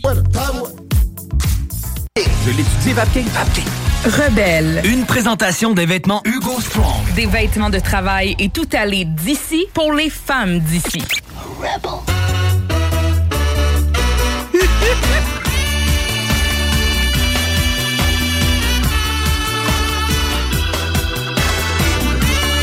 Aujourd'hui, j'étais une brochette d'invités, pas piquer des verres comme on disait dans le temps. Ah, on s'est croisés par hasard chez Chico à Charlebourg l'autre semaine. C'était quoi le pourcentage de chance? Le bonheur de la croiser à chaque fois. Quel, bon cœur! Fondatrice de Adoption Lapin Sans Abri. On va rejoindre Nancy Lachance. Allô, Nancy? Je sais pas si j'ai fabulé quelque chose, mais on dirait que j'ai senti le besoin, vu toutes les publications, autant de votre côté que même dans mes amis, même dans du monde qui n'ont pas de lapin, par rapport au lapin de Pâques. Je me suis énervée pour rien ou si c'est une réelle problématique? Avant hier, je t'aurais dit, c'est plus ce que c'était à part que l'engouement. Malheureusement, depuis hier, j'ai changé d'avis. Ah non! Quoi? On s'est présenté, puis je nommerai pas l'animalerie, évidemment, euh, en animalerie pour voir un peu l'é- l'état de la situation en ce qui concerne les petits lapins euh, de Pâques, là, en animalerie, vendus en animalerie. Et il y en avait presque pas. Donc, on a posé la question, euh, mais voyons, vous n'avez pas de lapin? Les employés ont répondu, on s'est fait dévaliser. Oh, l'horreur! Puis, euh, obligé de dire malheureusement que euh, c'est pas de la science-fiction. Là, on est encore. C'est sûr qu'il y a deux catégories de personnes. Tu as les gens qui sont déjà conscientisés, qui adoptent dans des refuges, mais il y a encore une bonne partie de la population qui sont pas sensibilisés à ça. Et c'est pour ça que euh, les occasions comme tu nous offres, Marie, de prendre le micro, tu ne serait-ce que pour toucher deux, trois personnes qui vont changer d'avis parce qu'ils ont écouté l'émission, ben moi, ça me parle, ça. Puis c'est pour ça que je prends toutes les opportunités. Oh, Nancy, j'étais assez choquée cette semaine. J'étais tellement choquée parce que quand vous publiez les lapins que vous venez d'accueillir puis que vous placez en adoption, il y a la raison de l'abandon, OK? Cette semaine, là, j'étais tellement choquée, je te dis, là, puis visiblement, dans les commentaires, j'étais pas la seule qui était choquée. Il y en avait, je pense, c'est Java, une petite lapine bélier. Elle, elle a été abandonnée parce qu'elle a mangé des livres. Oui, elle a grugé. euh, c'est une lapine, ça, c'est le cas typique. Puis je veux pas euh, juger la personne qui l'a abandonné. Probablement qu'elle a peut-être posé des questions, puis elle n'a pas eu l'information. Donc, on connaît pas vraiment toute l'histoire. Mais oui, effectivement, elle a été prise en animalerie, que je nommerai pas. Et euh, alors qu'elle était toute petite, qu'elle tenait dans une main, puis finalement, à l'adolescence, ben là, la dame, puis elle la gardait quand même dans des belles conditions. Elle avait une enclos, puis tout ça. Puis la dame s'est rendue compte, la jeune femme, que ça grugeait des livres, puis qu'il Ben fallait oui. faire autre chose, comme un chiot, tu sais. Alors, elle savait pas, je pense, dans quoi elle s'embarquait. Non, mais quelle idée de laisser les livres à hauteur du lapin aussi, tu sais. Oui, mais quelqu'un qui le sait pas, tu sais, quelqu'un qui le sait pas, si en animalerie, on lui dit pas, écoute, avant un lapin, c'est beaucoup de travail, c'est complexe, etc. Toi, tu le sais, là.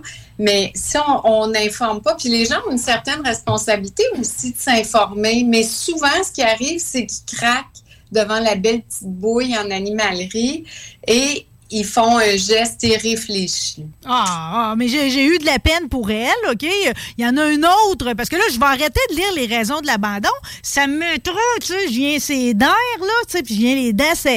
Un autre, il est chez Chico, lui, Arnaud, euh, trop adorable, OK? Lui, il était super, là, je veux dire, doux, calme, affectueux, mais il est arrivé un petit chiot, puis ça le rend nerveux. Ça se peut-tu que les mondes, ils n'ont pas de patience? Parce qu'à un moment donné, ça finit par tout se placer, ça, là, là.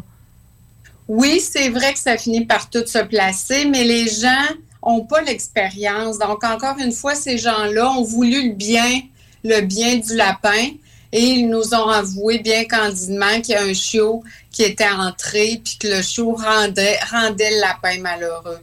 Donc, c'est sûr que J'essaie de pas trop juger parce qu'on connaît pas toute l'histoire, mais ça, c'est des cas. Au moins, les gens se tournent vers un refuge, puis ils espèrent avoir le mieux pour leur lapin que d'autres cas qu'on voit que, sais, en tout cas, j'en aurais pour la journée à te raconter. Je sais, mais est-ce qu'il n'y a pas moyen à un moment donné, tu sais? Parce que là, visiblement, on est pris d'un cercle vicieux. C'est-à-dire que là, il y a des usines à lapins, là, que je sais pas c'est où, qui sont enterrés dans des containers, des usines à lapins, là, mais on alimente les animaleries, puis finalement, tout ce beau monde-là finit par aboutir dans les refuges, puis vous autres, vous êtes débordés. Il n'y a pas moyen qu'à un moment donné, tout le monde se parle, puis qu'on en vienne à une genre de quantité qui est, qui est égale au nombre de gens qui veulent vivre avec des lapins.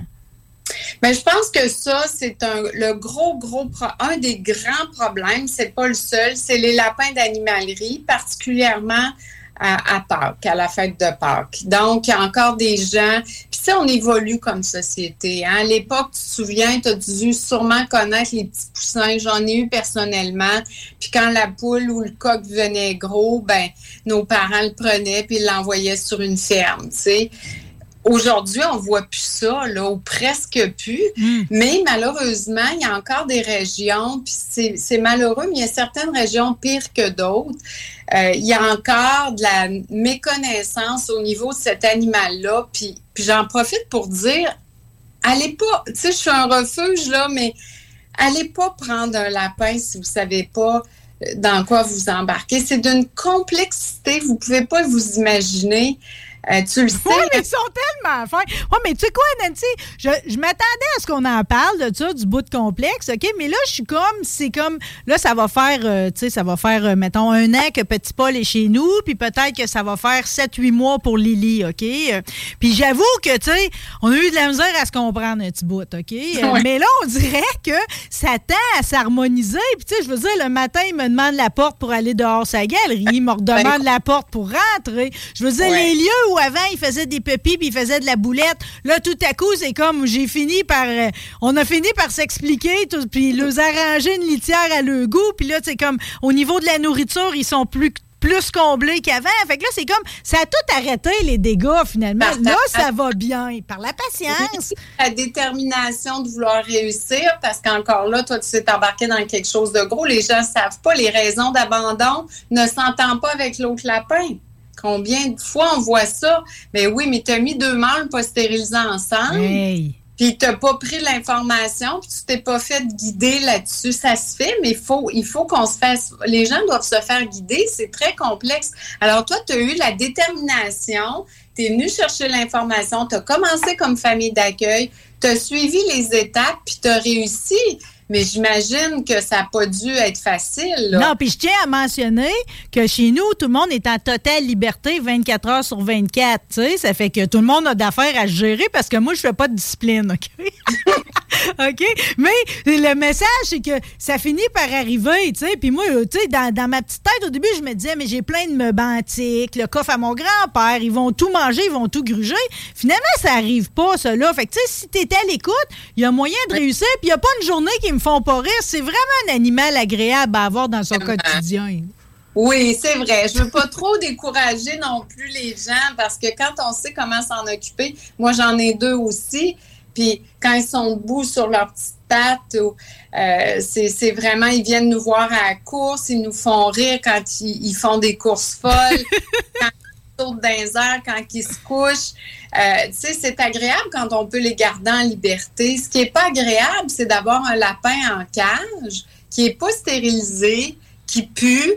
Puis il faut savoir comment s'en occuper. Donc, si les gens prenaient, puis c'est bon pour tous les animaux, si les gens prenaient le temps de s'informer, juste de s'informer, c'est-tu un animal qui peut me convenir? Juste ça, avant de craquer, avant de craquer à l'animalerie, puis de, de, de, de dire oui à son enfant, c'est vrai qu'ils sont mignons. Y a-tu plus mignon qu'un bébé lapin? C'est mignon, mais il faut savoir qu'ils vont devenir adolescents comme des humains. Il y en a qui vont voir ça plus dur que d'autres. Puis un animal, c'est un luxe. Il faut prévoir le budget en conséquence. Oui. Puis un lapin, ça ne vit pas en cage. Ça vit en liberté ou en enclos aménagé. Quand les gens vont comprendre ça, et tu sais ce qu'on voit comme phénomène actuellement, Marie? Non. On voit beaucoup euh, de gens actuellement perdre le contrôle, puis c'est drôle, c'est arrivé, des, les sauvetages que j'ai faits, c'est à Lévis. À Lévis, la SPA actuellement est en train de se mettre en, en équilibre. Puis malheureusement, ils prennent plus de lapins parce qu'ils n'ont pas de ils ont pas de visibilité ou ils- tu sais, il, il faut être en je pense qu'il y a une liste d'attente je sais pas trop comment ça fonctionne et les gens ont plus de place pour aller porter leur lapin et s'ils ont le malheur de s'être trompés en prenant mâle une femelle ça fait des petits, puis là, ils sont rendus à 10, à 20, puis à 30 lapins. C'est ça qu'on a fait comme sauvetage il y a un mois. Là, à madame, elle n'avait quoi, une trentaine? Elle Je l'ai suivie. Ah, hey, Elle imagine. Dans son salon. Mais c'est pas là- qu'elles aimaient pas, par exemple, parce que de ce que j'ai compris, elle a pris des nouvelles après, tu sais, elle les aimait. C'est juste que là, si personne n'est stérilisé, je te l'ai dit, c'est une formule mathématique, ça, la fornication de lapin, puis le nombre de petits qui vient après, c'est tellement exponentiel qu'on en a fait une formule mathématique. Oui. Elle a perdu le contrôle, comme d'autres personnes. Tantôt, il y a quelqu'un qui m'écrivait de Lévis. Il dit J'ai 10 lapins de moins de 5 mois, pouvez-vous m'aider? Donc, ça, c'est.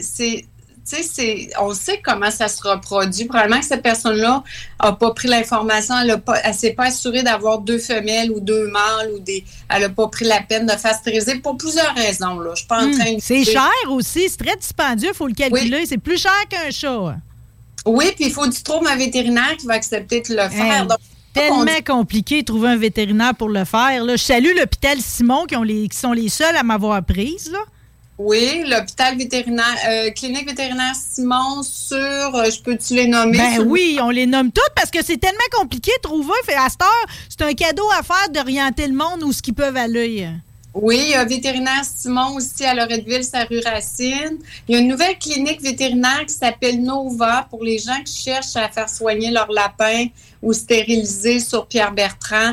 Vous avez l'hôpital vétérinaire de Lormière qui est un partenaire à nous aussi sur de l'Auvergne. Ils prennent des nouveaux clients soit si votre lapin est malade ou si votre lapin, euh, vous, vous devez le faire stériliser. Donc, c'est de vérifier. Il y a quand même quelques cliniques, c'est d'insister. Ou bien tournez-vous vers un refuge. Vous allez avoir ou une SPA. Les SPA stérilisent le lapin. La SPA de Lévis, si vous voulez un lapin, ils stérilisent tout le, tout le lapin. Vous allez avoir un lapin à 50 stérilisé. Alors, tournez-vous vers la SPA de Lévis, tournez-vous vers la SPA de Québec. Les SPA, il y en a plusieurs qui stérilisent leurs lapins. Allez faire un tour, allez sur leur site web. On a, il y a plusieurs petits refuges privés, refuge Le Terrier, qui est dans la région de Drummondville, Québec. On a, il y a nous, évidemment, là, Adoption Lapin sans abri. Oui, puis il y a les points de chute. Moi, c'est chez Chico, ils en tiennent toujours quelques-uns de vos lapins. À défaut d'être en famille d'accueil, sont à la boutique puis ils se font donner de l'amour par les super filles qui travaillent là. là. contente que tu l'abordes. Je veux les nommer puis les remercier publiquement. Chico Charlebourg, Chico Sainte-Foy et bientôt Sainte-Catherine la Jacques-Cartier hébergent plusieurs de nos lapins. Ils font une excellente job. Ils, ont- ils nous chargent rien. Euh, ils font l'entretien des lapins. Puis nous, on se réserve l'adoption parce qu'on veut quand même s'assurer que c'est un animal qui va convenir à la famille qui, qui veut Mais avoir un ça lui donne de la visibilité. Un peu comme quand j'étais petite, quand j'allais chez Zalard juste pour pouvoir aller voir les petits animaux en arrière puis les, les poissons, OK? Je vais chez Chico, puis là, je vois vos, vos lapins qui sont là, tu sais, parce qu'ils cherchent une famille. Puis, j'apprécie parce qu'ils ont tellement... Ils ont le souci de, le, de le mettre un environnement riche. Puis l'autre jour, on a eu une bonne discussion parce que chez Chico, tu veux, ils tendent à éliminer les cages. Parce qu'on le sait qu'on n'aime pas ça, les lapins en cage. Donc, ils vont, tant petit à petit, ils enlèvent même ça de leur inventaire pour justement mettre à l'abri. Parce que c'est une vieille mentalité, ça, l'idée qu'un lapin peut vivre d'une cage, c'est non. C'est des bons ambassadeurs, tout comme toi d'ailleurs. Là. Euh, Chico, ils ont, ils ont- c'est un grand magasin, ils vendent de tout, chat, chien. Et oui, tu as raison, c'est vraiment un bon ambassadeur pour nous parce qu'il travaille bien. Malheureusement, c'est pas tous les Chico qui travaillent comme ça. Sont- je veux juste mentionner que chaque Chico a des propriétaires uniques, là, c'est des franchises. Donc, à ne pas confondre, je ne sais pas ce qu'ils font dans les autres Chico. Mais celui de Donald Gagnon, il est hot, en tout cas. Oui, Colin, il est hot. Je sais pas si là, mais je suis bien contente que Ah non, hey, c'est le mien, là. Je les aime assez. Ils ont toutes sortes d'affaires. Ils ont le souci et tout. Tu sais, ils tiennent vos produits, le foin et tout, parce que vous autres, vous êtes sur Père-le-Lièvre, qui a le drôle de hasard. Tu sais, tu t'occupes de des lapins et tu es sur le boulevard Père-le-Lièvre, Oui. OK? Mais vous êtes quand même loin de chez moi, tu sais. Fait que des fois, quand j'ai juste besoin d'un- stock euh, de, de, de moulins, puis ils tiennent votre litière aussi, puis ils le vendent en vrac, c'est comme, c'est vraiment merveilleux. On fait bien de les nommer, là. Un bon partenaire. Oui, tu fais bien les nommer un bon partenaire à nous. euh, qui nous aide énormément. Euh, depuis leur ouverture, ils prennent des lapins. Euh, ils sont pleins de lapins. Ils prennent des rats aussi de refuge. Ils font un excellent travail. Puis je tiens encore à les remercier parce que c'est important d'avoir pignon sur rue. Tu sais, nous, depuis qu'on a la boutique, on a fait ça un peu pour ça. C'est qu'on voulait pouvoir conseiller les gens sur place. On veut les conseiller dans on veut leur dire du blé d'Inde séché, c'est pas bon pour les lapins. Ben non. On veut dire des pierres de sel, tu peux pas acheter ça. Puis en même temps, venez nous voir. Avant de faire l'erreur d'acheter un lapin d'animalerie, venez nous voir, puis après, vous déciderez, vous serez libre d'aller où vous voulez. Ou si vous avez pris un lapin d'animalerie, puis vous, vous, vous êtes pogné, puis vous voulez le garder, là, on souhaite que vous vouliez le garder, venez nous voir, on va vous aider, à- à- on va vous donner des conseils pour vous amé- améliorer votre vie avec votre lapin. Votre vie, puis son environnement aussi. Je le dirai jamais assez à quel point j'aime mon espèce d'arbre que je le plante les céleris là-dedans, puis les carottes euh, avec les fans. Puis là, il- il- mon petit Paul, il s'étire pour aller ses trous d'en haut. Puis tu sais, en tout cas, c'est c'est adorable de les voir manger à leur hauteur. J'aurais deux, trois questions justement. Là. Euh, au niveau de... Tu, tu parles des... Vous vendez justement, votre boutique est ouverte toute la fin de semaine de Pâques, ceux qui veulent passer. Oui. Là. Euh, les fleurs séchées, là, jusqu'à quel point? Que je n'ai pas acheté de ça encore. Euh, les fleurs séchées, ça vient comme d'une brique de foin, ça? Bon, ça, c'est un produit qui est fait. C'est une compagnie, là, un partenaire à nous complètement dingue, qui est un agronome dans le Bas-Saint-Laurent, qui fait euh, des produits, qui a une petite boutique et qui distribue ses, ses produits. Elle est agronome dans la vie, là. Elle, fait ça à, à côté de sa job à temps plein, tout comme nous, d'ailleurs. euh, et, et j'ai essayé ça pour mes lapins, Marie. Sérieusement, je le vendais, là. On, on l'offrait aux clients parce que c'était wow, l'emballage, puis tout ça. Mais moi, là, depuis que j'ai commencé à m'acheter pour mes lapins, puis je saupoudre le foin, je me fais plaisir. Tu sais, j'ouvre la petite enveloppe, les Oh! petites de rose, puis je saupoudre mon foin. Et là, mes lapins se garochent dans le foin encore plus parce qu'on sait que c'est important. Beaucoup de lapins ne mangent pas de foin. Là, malheureusement, ça crée des problèmes de, de transit. Et pour agrémenter leur foin, on se poudre avec des petites fleurs. Et là, ils mangent, ils fouillent, puis ils mangent leur foin en même temps. C'est extra- Ah, regarde-moi bien aller m'en chercher. Moi, tout, je veux saupoudrer, là. Je t'écoute parler, là. Je veux saupoudrer. Je tiens à mentionner, parce que vraiment, votre boutique est extraordinaire, que si vous avez à aller dans un shower de bébé, euh, on ne passe pas à côté de la doudou lapin. C'est beau, ça?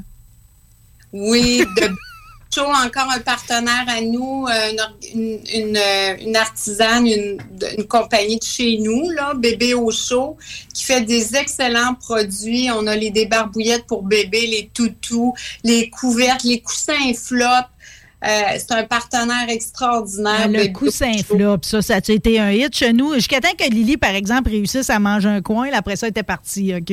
Mais ça a duré quand même assez longtemps pour que je sache qu'un jour, je vais aller les en rechercher un autre. Je rappelle que pour Pâques, on adopte un lapin en chocolat autant que possible, si vous n'êtes pas du monde responsable, OK? Parce que l'un est pour Pâques, l'autre est pour la vie, OK? C'est- C'est des slogans que j'ai volés sur votre page, évidemment.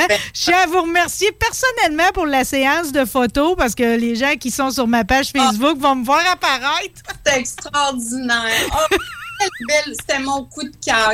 J'ai eu d'autres coups de cœur, mais c'était beau de te voir avec l'habillement, le maquillage. Je sais pas si tu peux. euh, Avez-vous un moyen de le montrer? Euh, il a- je ne l'ai pas publié encore. Non, Guillaume, ma console, il l'a pas. J'ai comme gardé ça pour moi, mais c'est sûr qu'en fin de semaine, c'est comme je la partage là, parce que j'ai quand même pris à peine d'aller me chercher des oreilles de lapine. C'est un cadeau vraiment inestimable de vous côtoyer. Merci à Edith Sirois, photographe, qui nous offre comme Oui. ça la chance d'aller immortaliser nos petites boules de poils qu'on aime tant, tu sais. Puis en plus de fanfaronner puis de se faire des mises en scène comme je me suis faite en allant vous voir. Je vous aime beaucoup. Puis Nancy, je veux le dire, là, OK? C'est que dans le fond, la meilleure façon de savoir si, euh, si vous êtes faite pour ça, là, puis si vous voulez avoir le sentiment d'être utile dans la vie, là, puis de vous faire du bien, là, on devient famille d'accueil parce que les gens que je connais qui sont devenus famille d'accueil, ben Spot maintenant il vit chez les blés puis on hein, on tombe en amour puis après ça on repart jamais, on n'est plus jamais abandonné nos petits lapins de même. Ou bien, ou bien on se dit, c'est correct aussi, c'est beaucoup d'entretien, c'est pas un animal pour nous, mais au moins on a aidé un lapin temporairement. C'est ça. Fait qu'on va s'inscrire sur euh, le- la page avec le formulaire famille d'accueil- d'accueil sur adoption lapin sans abri. Merci de tout ce que vous faites. Nancy, on se reparle sans faute. On espère que les gens vont être responsables pour Pâques. Oui, puis merci nous a- encore une fois, Marie, c'est réciproque. Merci de nous donner le micro là pour, euh, pour pouvoir sensibiliser les gens. Merci encore. Ben attends, j'ai d'autres surprises pour toi. Là. Je, je t'avais de faire un photoroman de mes lapins à liberté parce que je trouve que les gens n'ont pas assez idée de comment ils peuvent les installer et qu'ils soient bien. Oh, que ça serait le fun que tu diffuses ça. Des fois, ça donne des idées aussi à des lapins qui sont gardés peut-être plus dans des endroits restreints, puis les gens voient ça, puis là, ils ont une idée de. Hey, nous autres, là, je vais te dire, c'est pas un parc d'amusement, mais c'est pas loin. Mais maintenant, c'est moi qui vis chez les lapins. Nancy Lagence, merci beaucoup. Salut, joyeuse Pâques.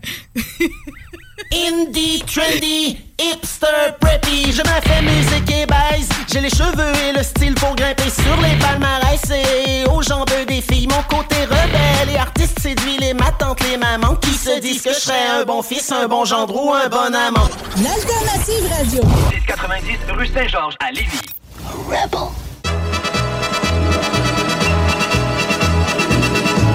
Ben oui qu'on le fait. Il a essayé de me faire à croire qu'on allait dévierger euh, en ondes radio ici, mais on apprend que finalement, il a déjà participé à l'émission Les Salles des Nouvelles, juste ici à CJMD 96.9. Il a ses cartes. Il a son double carte de camionneur puis de musicien. Il travaille chez Groupe GEFO Logistique. Louis-Maxime Voyer, bonjour! Salut, comment ça va? On va-tu dire Louis-Maxime au long tout le temps ou y a-tu un shortcut de ça? Tu peux m'appeler Louis-Max. Ah, on est assez intime pour ça. On est assez intime pour ça. Assez, en tout cas, pour se dire, à un moment donné, il faudrait qu'on fasse de quoi à radio. Le concept est venu tout seul, pareil. C'était sûr qu'on allait parler de musique. là. Ouais, ben là, c'est ça, ça a venu comment déjà? Rapproche-toi du T'avais micro. interviewé ma blonde, puis t'étais passé à la maison, puis euh, je pense que c'est ça. on Ouais, avait mais dit, on j'étais peut sous le parler. charme, là. Ouais, ouais, ben là, ça, c'est normal, ça. C'est soit qu'on parlait, c'était soit qu'on parlait de votre façon de- d'acheter des crucifix, où c'est que vous les Ouais, trouvez ouais, toutes, ouais, ouais, ou on se faisait un spécial musique camionneur. Exact. J'ai trouvé que ça serait peut-être vœu utile dans les deux cas. C'est quoi que Ouais. vendredi saint aujourd'hui, on aurait pu se faire les crucifix, OK? Ouais, ça aurait été assez intense, mais c'est plus ma blonde qui est bonne avec ça, les crucifix. Faut trouver moi. tous euh, vos gréments. là. Euh, Aujourd'hui, écoute, tu vas faire plaisir à bien du monde. Tous les camionneurs que j'ai croisés cette semaine, je leur ai dit, Ah ouais? je vais vous envoyer la chronique à Louis Max parce que ça va être le fun. Mais Guillaume m'a un peu vendu le punch en me Ah disant que c'était de la vieille musique. Ouais, ben, c'est ce que je me suis dit que, euh, tu sais, les Cowboys fringants puis euh, Fred Pellerin, on l'a assez entendu. J'étais allé chercher des vieilles tunes, Ils genre. sont euh, encore bonnes, là. Ils sont Ouais, pas ouais, Cowboys fringants sont bons. Fred, avec sa petite et ses petites lunettes, j'aime moins t'aime, ça. Moi, t'aime. je t'aime. c'est l'histoire d'un camionneur qui dit jamais Ah, je c'est t'aime. c'est pour ça qu'il se venge, puis dans la toune, il dit je t'aime, je Je t'aime. t'aime. Je vais aller. t'aime, Je pars ma semaine pour faire la cuisine. Non, je l'ai écouté hier. non, t'aime. mais je le trouve bon. Ah? Changer les armoires en mélamine, je trouve ça criant de vérité. Là. Ah ouais, ouais, ouais, ouais, t'as pas le choix de rouler pour faire ça, ouais, effectivement. T'as quoi au prix, ça vaut des maudits armoires. C'est vrai que j'imagine qu'il y a plusieurs voyages pour égaler un kit d'armoire complet. Ouais, une bonne semaine. Fait que ouais. là, ça a été quoi, dans le fond, ton modus operandi? Parce que là, au début, tu savais pas si t'arrêtais sur le nombre de tonnes. Finalement, on se fait un top 8. Ouais, euh, top au- 8. Ah, c'est drôle, ça tombe sur 8 parce que, parce qu'il y a une longue histoire, il y a du monde qui m'appelait 8 dans le temps. Je- Ah! Ouais. C'est que c'est un surnom. Ben, regarde, Ouais. tu vois, on a déjà un concept qui est solide. béton. solide, dans le béton. Ouais, j'étais arrêté sur 8 artistes. Euh, Dick Curless, Red Simpson, Jerry Reed. Tout le monde connaît pas mal dans le film euh, Smokey and the Bandit. Dave Dudley, David Olenko, euh, Red Sovine, Buck Owens, puis des Willis Brothers. Fait que là, je vois que non seulement on va écouter des extraits, mais en plus de ça, Ben. t'as fait tes recherches. Ben là, j'ai essayé de pas avoir l'air trop d'un fou. J'étais allé chercher des petites recherches. Fait que euh, je sais pas si tu voulais partir avec un extrait. Moi, je partirais par ouais, la 8. Ça, c'est euh, Dick Curless. Lui, il a déjà été camionneur, en fait. Mais ça, ça c'est un plus-value pareil. Ben là, tu sais... Big and burly men who roll the trucks along. Better listen, you'll be thankful when you hear my song. You have really got it made if you're hauling goods any place on earth but those Haynesville woods. C'est ça qui est riche, hein? Oh, ouais, c'est old school, là. C'est ça, c'est ça, c'est vraiment old school. Richard, dans le fond, Dick Curless, son nom, c'était Richard William Curless. Il est né en 1932 dans le Maine. Ouh! Ouais. Lui, à 16 ans, il avait déjà son petit band local, puis il parlait à la radio. Puis euh, plus tard, lui, il s'est marié à 19 ans, puis plus tard, après euh, s'être marié, six mois après, il est parti à la guerre du Corée. De, Corée comme camionneur dans les forces armées. Ah, c'est vrai qu'il faut que ouais. tu voyages et tout. Ben, c'est ça qu'elle voyage ben en ouais, ben masse. c'est ça. En fait, moi, je m'étais déjà enrôlé pour être camionneur dans l'armée. Parce que, tu sais, on- C'est encore se- possible de faire ça. hein? Ben ouais, ben ouais, le stock pour s'acharer, là, tu sais, euh, toutes les munitions. Hmm. Mais t'as pas euh, besoin de devenir, mettons, mitrailleur. Ben ou oui, t'as ta formation de base. Ouais, Ok, ça te prend que une t'as ta formation. mitraillette tu- dans le truck. Tu ta mitraillette, puis tu fais du euh, PT le matin, pareil. Ouais, on finit pas tous des, des craqueurs d'amande dans l'armée, là. Puis ensuite, ce qui est arrivé, c'est qu'en 57, lui, il a performé beaucoup à Las Vegas, en Californie, puis tout. Puis il était comme épuisé de la TV, puis il a décidé de retourner dans le Maine. Puis il s'est acheté des trucks, puis il charriait du bois. Puis cette tune là ça, ça parle justement de ça, dans le fond. Du que- logging? Ouais, exact. Puis il parle que, dans le fond, les routes du Maine puis du Nord sont vraiment dures. Puis il y a des pierres tombales partout, de truckers qui ont viré en envers, puis tout ça.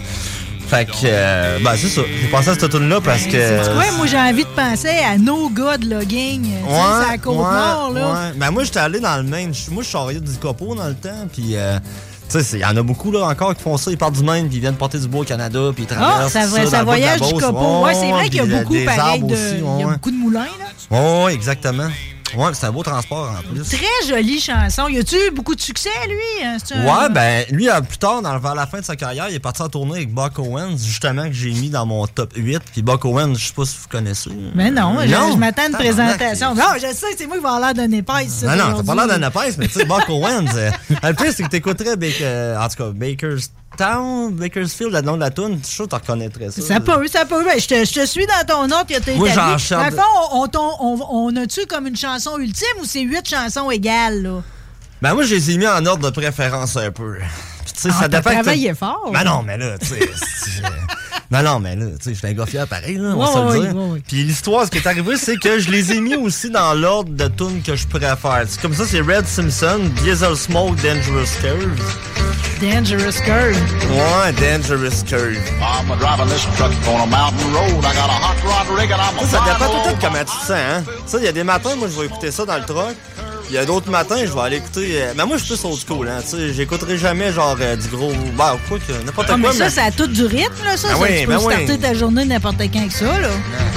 I was out last night drinking beer with the guys. Got an aching head and bloodshot eyes. Climbing up with a pretty little dame. I didn't even know her name. Diesel smoke. Dangerous Moi, c'est bon pareil, là. Ah ouais, c'est excellent. Tu Ça donne le ouais. goût de faire de la route. Ah ouais, ben ouais, mais c'est ça, c'est ça l'idée dans le fond, tu sais. euh, Je sais pas s'il y a encore du monde qui écoute ça pour moi, là, mais en tout cas. Moi, ça c'est Red Mais sais-tu quoi? Ouais. Ceux qui ne l'écoutent pas, après aujourd'hui, vont avoir le goût de l'écouter. Ben, c'est ça qui est beau de l'histoire, là. J'espère, là. Tu sais, c'est bien beau du trap music. là. Je sais que ça, c'est c'est JMD, c'est. Mais euh, talk rock, mais surtout hip-hop. Ouais, ouais, c'est ça. Il y en a qui sûrement qui switch de poste en ce moment, mais.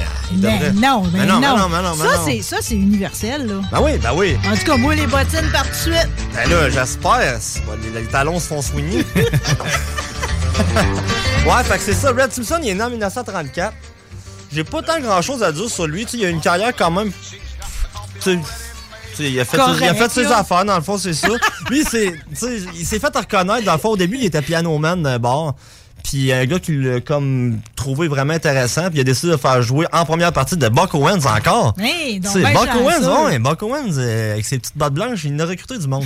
Et lui, en fait, ce qu'il faisait, c'est qu'il faisait la première partie de Buck Owens la fin de semaine.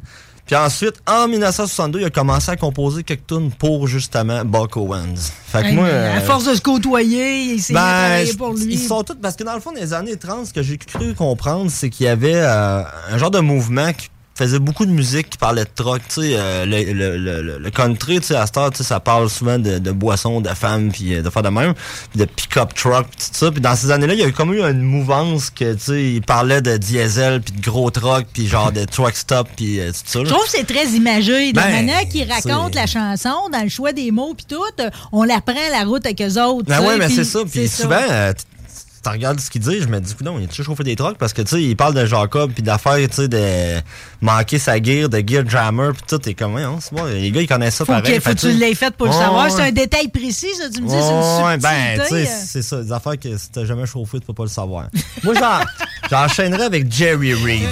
Ça, c'est la Ben, ça, classique. non, mais ça, quand j'animais à Transport Magazine, j'ai eu un show de trucker.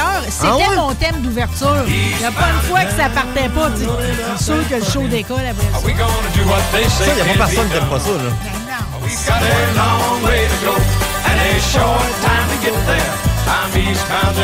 Run. Keep your foot hard on the pedal, son, never mind them brakes. Let it all hang out, cause we got a run to make. Ça, c'est la, la tune du film Smo- euh, Smokey and the Bandit avec euh, Burt Reynolds. Je cherche comment on l'appelait en français. ce- ce- C'est. ah, Cours après moi, chérie. Ouais, cours après moi, shérif. C'est Ils en ont ça. fait trois, je pense. Je me souviens pas. C'est-tu Moi, j'ai juste vu lui avec des trocs, là, mais en Ah, tout cas- avec le gros shérif, puis tout, là, ouais, avec l'autre colon qui voulait être supposé ouais. marier Grenouille. Ouais, Dans le fond, c'est l'histoire d'une mariée en fuite, ça, là. Ouais, exact, c'est ça. C'est ça. Dans le fond, Jerry Toi, tu Reed- l'aurais ramassé, hein, Toto? Ben ouais, mais là, tu sais, avec la face que je joue, c'est sûr qu'elle serait partie avec moi. Voyons. Ouais, mais oublie pas que lui, comme. euh, ce qui est la force, pareil, de, de, de cours après moi, shérif, c'est justement, c'est qu'il y a son chum camionneur. Dans Ouais, la vie, ben il faut oui. tout le temps que t'aies un moi, chum j'ai- j'ai camionneur. fait un montage photo de ma blonde. T'as vu les fameuses montages photos de ma blonde? Que j'avais la chemise rouge avec la petite chose avec la calotte, puis on a fait une photo. J'avoue que vous êtes, euh, vous êtes Ouais, profil On est vraiment quétaine. Est-ce qu'on est quétaine? C'est terrible. Mais Jerry Reed, c'est quand même intéressant. Mais je lui, savais- t'es pas camionneur, là. Non, non, non, non. Lui, il a fait des films, il a joué de la musique, puis ça a été pas mal ça. journée belle gueule. Puis ça a été long avec sa carrière à part, puis lui, je savais pas, mais il a composé deux tonnes pour Elvis, pareil. Guitarman, puis US Mail. Oh, Ouais, OK. ouais, ça, ouais. tu gardes ça dans ton CV. Ben, c'est quand même pas pire. Puis il a fait quand même 19 films, dont deux que c'est lui qui a écrit.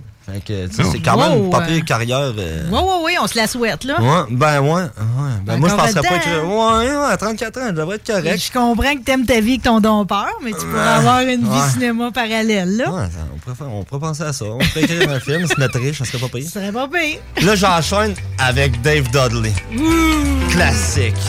Well, I pulled out of Pittsburgh rolling down that eastern seaboard. I got my diesel wound up and she's a running like I never before. There's a speed zone ahead, well, all right. I don't see a cop inside. Six days on the road and I'm gonna make it home tonight. Lui, il a jamais chauffé de truck, par exemple. Pas grave. Non, non, mais grave. moi, première fois, j'étais comme... dérange? Ben, c'est à cause que j'ai trouvé... C'est le seul qui, ra- qui raconte le long road Ah, lui, aussi bien que ouais, ça. ouais, puis lui, il en parle tout le temps. Puis, il y a une fameuse photo sur un Freightliner, puis genre, euh, tu sais... euh, le gars, il avait tout... Oh, mais les- regarde, moi, je l'ai pas, ma classe 1, puis je porte votre Oh, mais cause. tu vas aller la chercher. Tout, tout le monde me dit ça, OK? Ouais, euh, tu peux pas triper ses trucs de même faire des Je magazines. sais, mais tu sais, tu comprends-tu? Pourtant, je des dans votre gueule. J'ima- J'imagine déjà, esti. T'es un gros shifter. T'aimerais pas ça, un gros shifter? Non, mais ça doit tellement être désagréable quand, la- quand ta, quand ta vitesse embarque pas. Ouais, c'est... ça humilie, hein? Ben, toutes- S'il y a des gars de truck qui écoutent en ce moment, et ils savent tout. Les premières fois, tu montes sur la côte nord, t'as jamais chauffé en 4 SE, tu pars, là, puis là, ça rentre pas, puis là, tu te retrouves arrêté dans le milieu de la côte, t'es comme, ah, tabarnak, ok. Ça là. humilie, ça, je Ouais, là, tu montes à 5, là, tu sûr que tout le monde le savent, t'as manqué ta vitesse, mais en tout cas, ça, on passe tout par là. Ouais, Bon, ouais, mais ma classe ouais. 1 bientôt. Mais ce que je veux dire, c'est que pareil, tu comprends, c'est comme j'apprécie d'avoir le, le doux privilège de vous côtoyer. Ben oui, mais là, tu sais, on est tout le temps tout seul, faut bien jaser du monde de temps en temps. Oh, mais vous devez vous jaser au CB. euh. Moi, CB, c'est de moins en moins, mais ouais, ouais. tout le temps sur le 10, tout le temps allumé. C'est quoi ton euh, surnom? euh? Moi, je n'ai pas de surnom. T'as pas de nom, hein? Non, c'est bon. Ben. Man, le monde, il répond quasiment.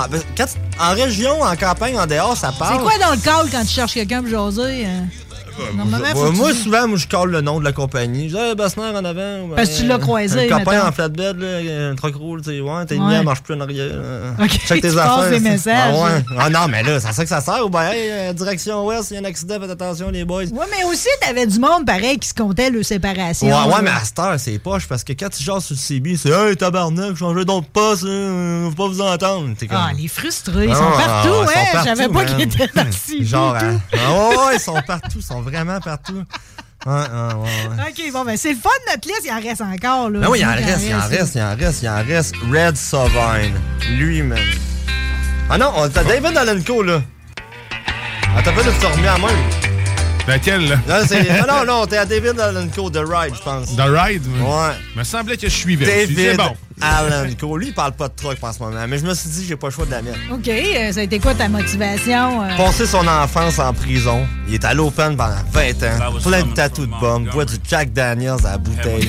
On se dit, man, C'est le mien. ça là, tu sais, genre un peu baveux, c'est bars.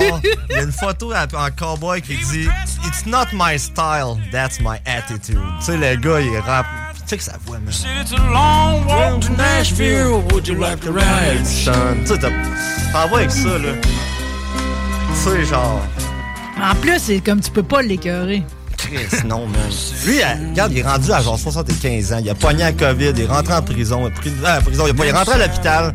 Il a pris une photo, man, qui a envoyé chier le Kodak. Puis il est ressorti de l'hôpital, il est pas mort. C'est fuck, sans sac, man. Fuck COVID. Genre, ouais, fuck tout, lui, il s'en fout, man. Tout. Ah ouais. Lui, il est né en 1900. Euh, t'as peu, là, je suis même pas à bonne page. C'est pas grave. Il est né en 1939 à Ils Atlanta. sont pas mal Ohio. toutes les dans les mêmes années, je vais te dire. Il doit pas en avoir ben ben. Ouais, mais je pense que c'est le seul qui est pas mort encore. Ça, j'allais dire, ça- C'est le seul qui était vraiment. Le premier à avoir un Lui, c'est un ancien membre des Outlaws en plus. Bon, en plus, pas- c'est pas comme si c'était vraiment cool d'être moteur, mais dans le sens que.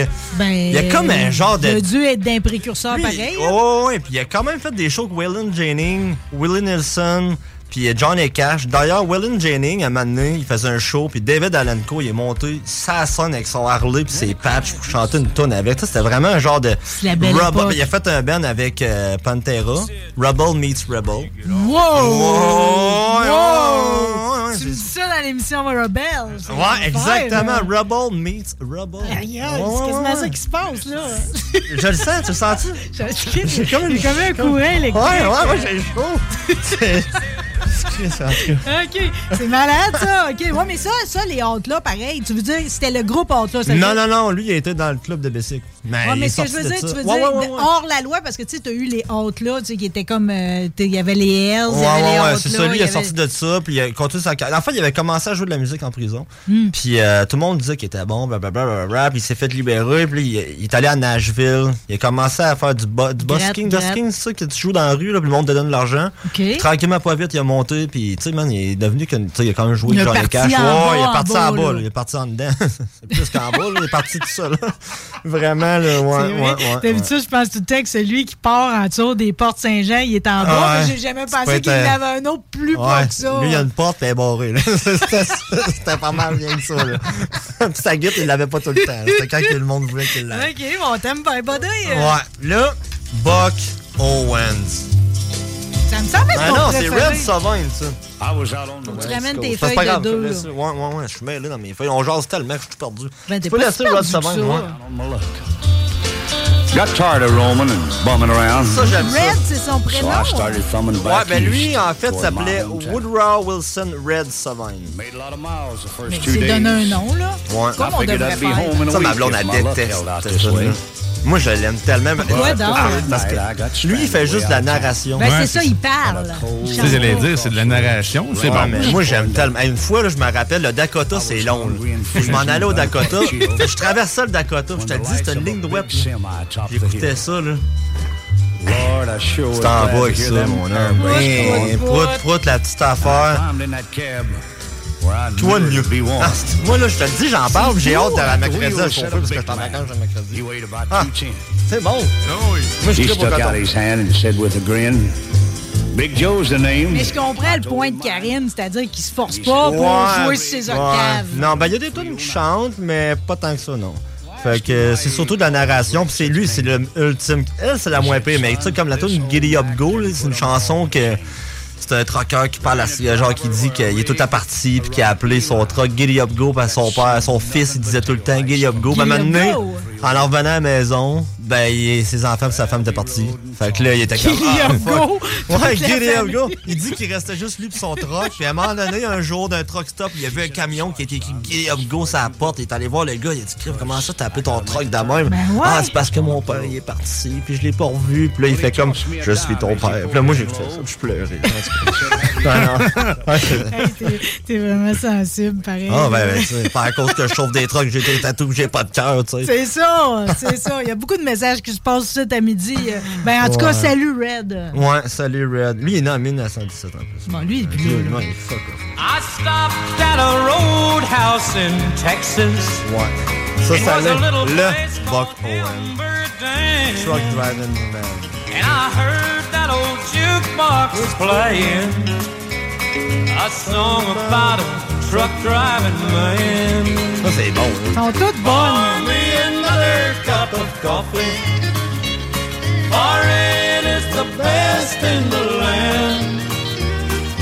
I'll put a nickel in the jukebox and play the truck driving man. Fait que Buck, c'était un mécène. Des fois, il prenait d'autres musiciens sous son aile pour des premières Ouais. parties, Ouais, pour ouais, l'aider ouais. à Ouais, écrire des tunes. Ouais, exactement. Lui, Buck Owens, dans le fond, euh, lui, il a commencé euh, vraiment de rien. là. Tu sais, Il a commencé dans un petit bar, puis euh, il voulait pas l'accepter. Puis là, au fait, tu sais, il était comme, euh, il jouait dans un band. À un moment donné, ils ont dit, check, on va passer le chapeau, là. Puis tu avoir le droit à 10% de la somme a dans le chapeau dans le bar. Intéressant. Ça- ouais, ben, ouais, des années, des années 30, ça devait être. euh, 25 cents, c'est de la grosse argent. que tu sais pas à quoi t'attendre. En même temps, tu Ouais. connais ta valeur ce soir-là. Ouais, c'est ça. Ouais, il y a des soirées que. Ouais, des tu bois de l'eau puis c'est rien d'autre parce que personne t'a rien donné. Mais euh, non, c'est ça. Puis il est devenu camionneur dans les années 40. Lui, euh, il a parcouru surtout, euh, je pense, que c'est l'Ouest, la Californie, Bakersfield. C'est, c'est là qu'il a, a adoré ce ville-là. Quand il s'est marié, il est déménagé là-bas. Puis euh, plus tard, il y a un gars qui a écrit une chanson les années 60 qui s'appelle Act Natural. Tellement bonne chanson. Là. Puis lui, il pour mourir. Puis c'est son meilleur chum, Don Rich, qui a dit Man, hein. ouais, enregistre là. Puis en fait, compte, ça a devenu un top, man, sur les billboards. Elle est devenue top 1. Les Beatles l'ont repris. Sais, ça a été, ça a vraiment propulsé sa carrière. Puis tout ça. Beatles! Ouais, ouais. Arrête donc! Ouais, ouais, ils ont repris cette tune-là. Hmm. Suite à ça, ben, il a continué. Il a fait sa carrière, puis tout. Puis un jour, son meilleur chum, il est mort, Don Rich. Puis euh, ça, c'est une citation quand même... euh, en 74... Non, il a donné ça en entrevue en 1990. Il a dit que quand son meilleur ami est mort, là, ça pas rapport, c'est full, genre triste, mais... Il dit que le jour que son ami est mort, il a continué à jouer de la musique, mais son cœur, son amour, sa passion pour la musique, tout est parti avec. Il était comme plus là. Hmm. Hein, ça l'a comme arrêté. Hey, c'est full. full Ouais, mais en même hein? temps, c'est une déclaration d'amour à son chum. Ouais, ouais, ben tu sais, tu passes ta vie à jouer de la musique avec, t'imagines-tu? man? Ouais, non, c'est ça. Je peux comprendre un cœur qui saigne à ce point-là, moi. Ouais, ouais, moi aussi. Ouais. Ouais. Ouais. On s'en va-tu avec les derniers de Willis Brother? C'est ton number one, ça? Ça, ouais. Hey, ça, là. Yo! Quand je suis fatigué. Ouais, ouais, je l'ai joué un matin. It was his first trip to Boston. He was having lots of luck. He was going the wrong direction down a one-way street in town. And this is what he said when the police chased him down. Give me 40 acres and I'll turn this rig around. It's the easiest way that I've found. Some guys can turn it on a dime or turn it right downtown. But I need 40 acres around. C'est de la bombe, ton top 8. c'est- man, sérieux. Tu sais, regarde, écoute ça, là. Combien je te dois pour ça? Euh, ça, pour. Euh... Charge cher, charge cher. On va envoyer ça à la Ils station. Moi, j'ai la galerie en passer chez nous, c'est moi. nice, ça, man, ça, sérieusement, c'est mêlant, cette bande-là. Parce que eux, là, c'était les, les frères Willis. Il y avait James Guy Willis, Charles Skeeter Willis, John Vic Willis, Webb Cardwell. Hey, on manque du temps. Non, non, on est parfait. Il y avait Joe Willis. Là, ça a parti, il était trois frères. Là, il y en a un qui s'est marié, qui a sacré son camp. Fait Cardwell l'a remplacé. Plus tard, la Deuxième Guerre mondiale est arrivée.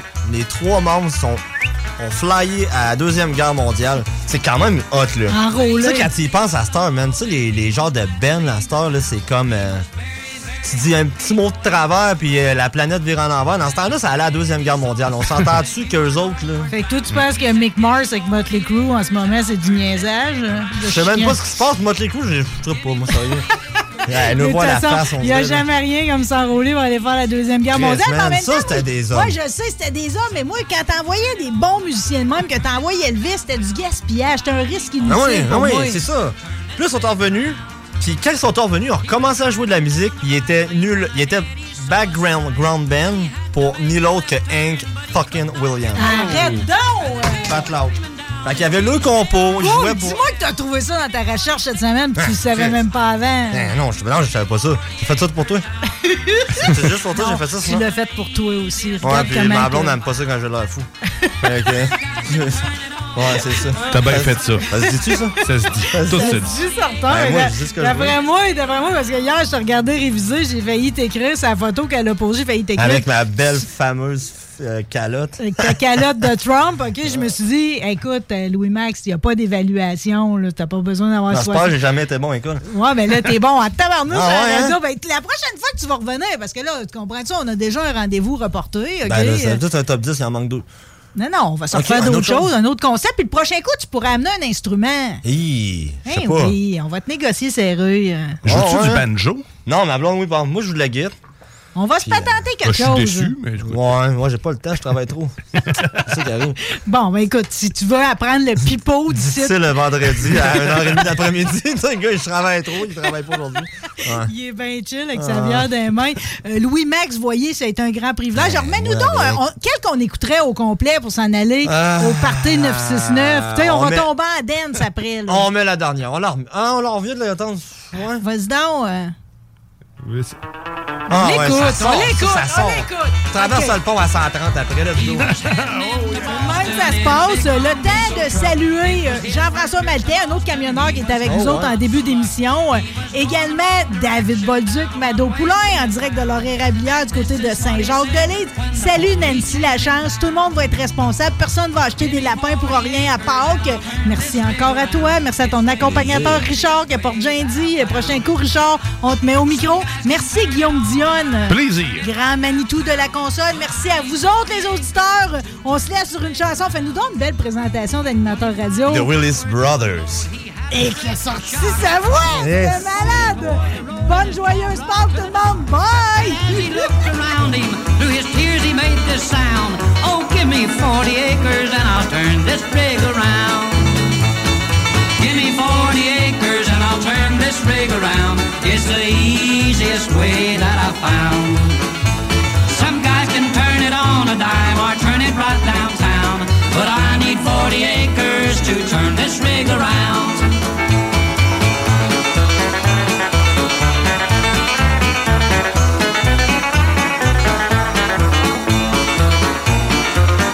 When he finally got a it, he was glad to leave the town. He was very, very happy going back to Alabama. When up ahead he saw a sign said, you are northward bound. He said, give me 40 acres and I'll turn this rig around.